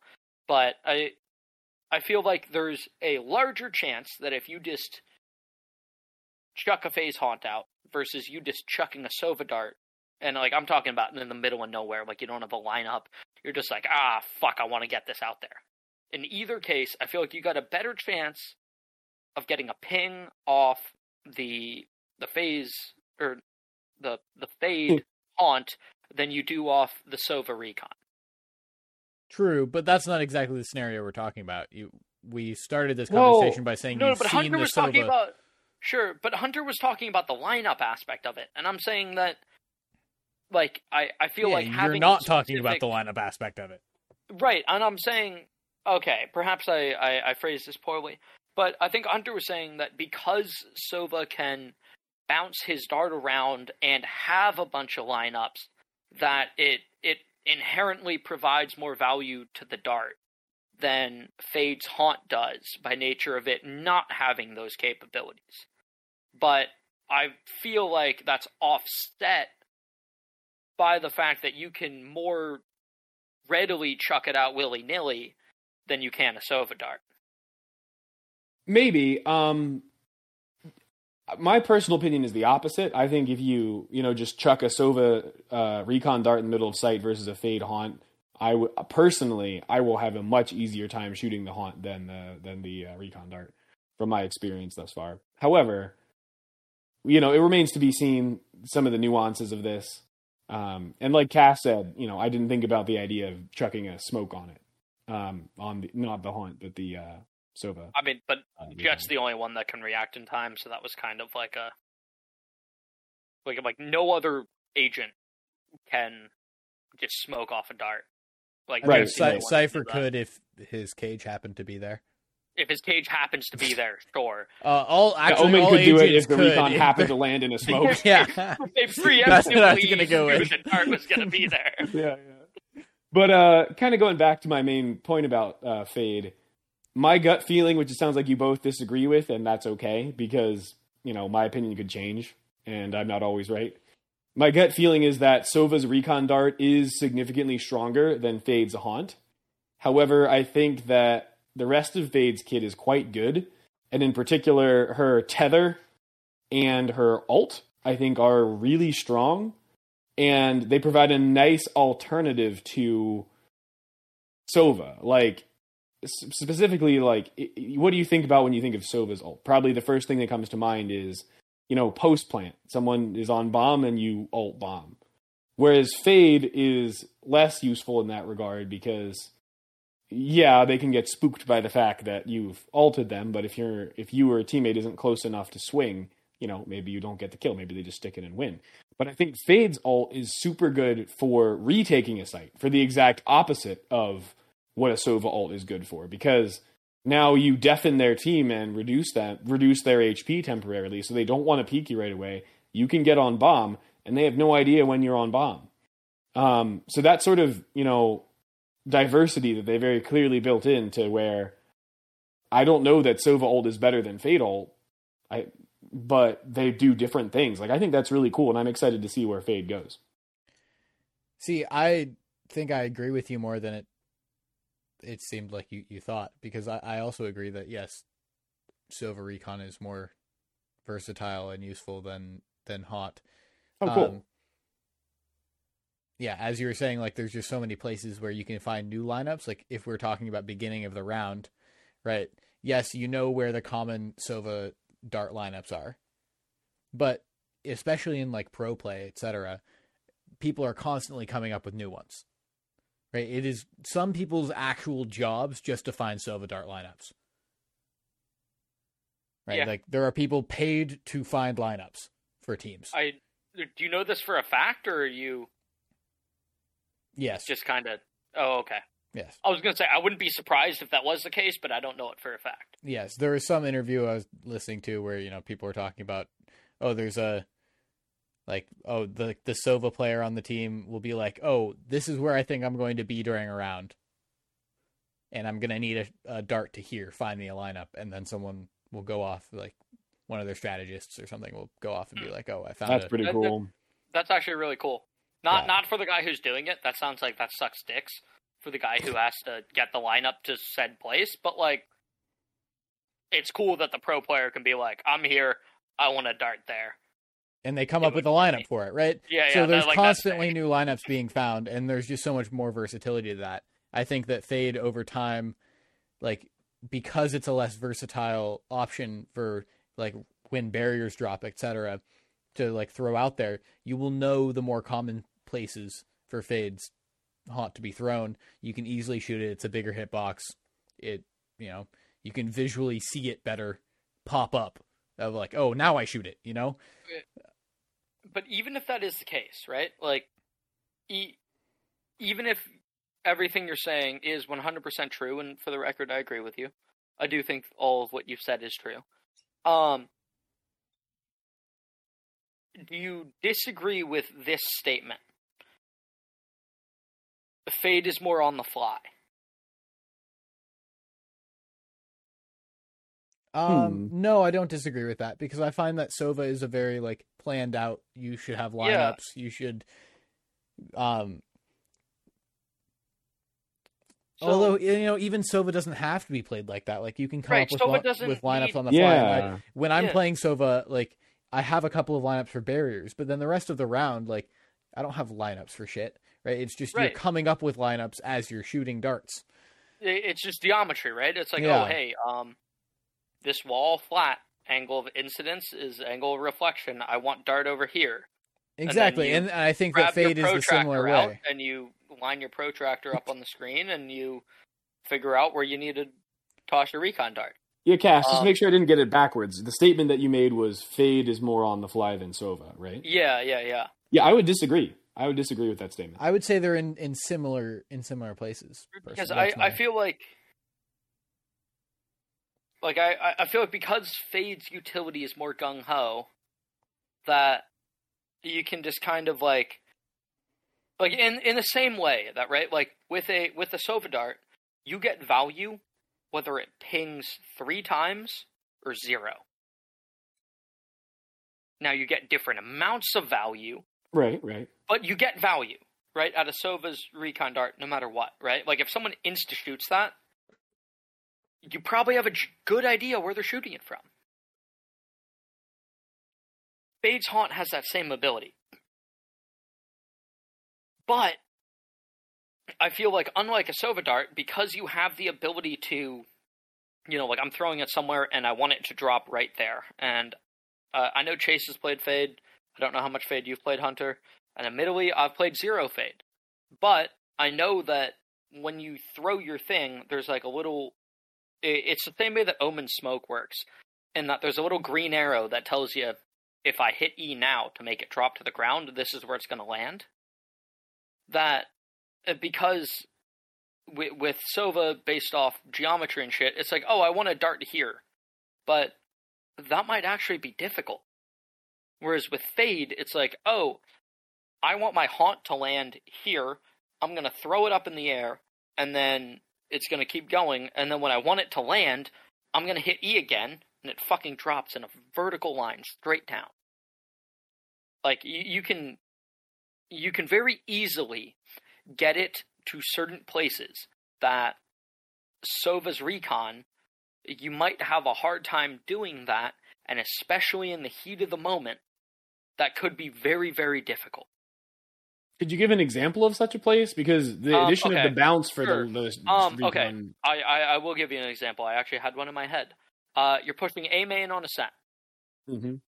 I want to land, if I'm Sova, I want to land a dart on top of, like, Gen, for example. Right? So it kind of generally, and I guess it doesn't work great as a one to one, because if you landed a dart on top of Gen as Sova, it wouldn't ping jack shit, because his dart doesn't go up. Say you want Right. to land it behind Gen. Yeah. I, I want to I want to clear a good amount of site here, right? And now I know there's this one piece of metal that sticks out on Ascent A site above Gen that Sovas love to fucking hit their dart on because it pings pretty much all the site. It's a very common retake dart from CT. If you guys know what I'm talking about. Oh yeah, I absolutely know what you're talking about. It's just not. Yeah. Yeah, okay. I don't know. There's like a piece of metal sticking out. I don't. Yeah, no I don't know what you're talking about, but I'll, I'll It- take your it- word it's for right. it. It's right above Gen from the corner of heaven. It's basically Cool, above cool. Gen. Yeah.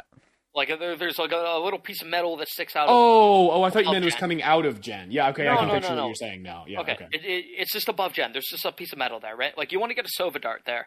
You you kind of got to be pretty specific with it, right? Because that's the dart that's going to clear the most of site for you.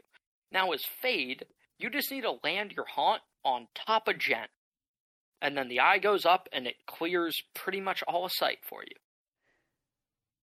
That's a hell of a lot easier than getting a Sova dart to that tiny piece of scrap up there. True. I Like- definitely agree with you on that.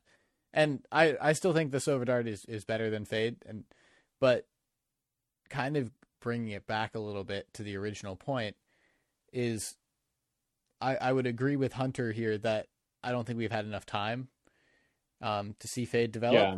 And I think that Fade can still absolutely be used, um, but it'll be interesting to see how her place in the team evolves. Um, because yeah, th- I think that comparing like exactly ability to ability is not fair to these agents because they have different roles on the team, as Hunter was saying, is they have different strengths, different opportunities where in which they excel. And so, yes, Fade's uh, ability to retake um, absolutely excels over Sova's. Mhm. And Sova's ability to play post plant excels over Fade's, right? Like this, Yeah, this yeah. is just different scenarios. Um, Yeah. And so I think it depends on which can be worked into the team comp and into the strategies of a team better. And it remains to be seen um, how that how that plays out in the long run because we've seen a couple iterations. We've seen Sova plus Fade comps, right? Yeah. So obviously, w- was that FaZe? Who was running the TSM?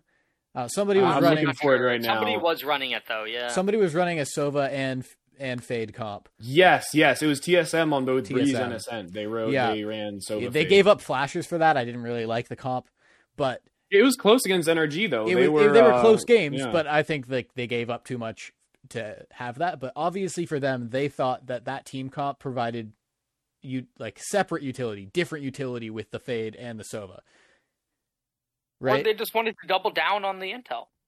Exactly, but they thought that that yeah. but like to in order to Yeah. play that comp, they thought that those two were bringing enough utility to the team that they could forgo flashes. Yeah. Um, it didn't work great for them, but it could if that develops more, and we just have to Yeah, see and it how didn't they work develop into their team. yeah, right? yeah. Now, I will say, I think you guys and a lot of people are fucking sleeping on the prowlers.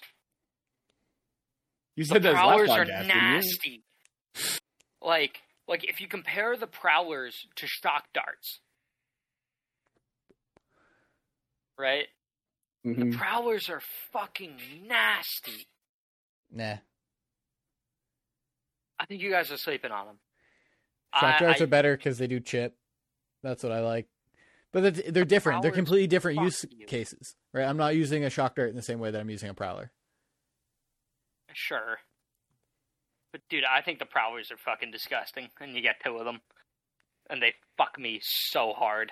Unlike a shock dart where I'll just tank the damage, whatever. you know, a- as we're as we're copying Plat Chat here, something that was brought up on the podcast uh, this week was, you know, what else tells you if someone's in a cubby and uh, blinds them? The fucking Skye Flash? flash, Yeah. right? Like, there's other utility in the game that does it too. Sure, sure. Prowlers are fucking disgusting. Interesting. I got to play more of this act, and then I'll get back to you on if I think the prowlers are disgusting. You might be All onto right, something, well- maybe not. I don't know. Um. Anybody got any closing statements here? I think I'm good. I'm I'm fine with how you've run this pe- presidential address. Yeah. Yeah. Um, cool. All right, So, with uh, that, uh, we will drink with you later. Yeah, we will join you next year for the next uh, State of the Union. This is your president signing off unelected. Not my president. All right.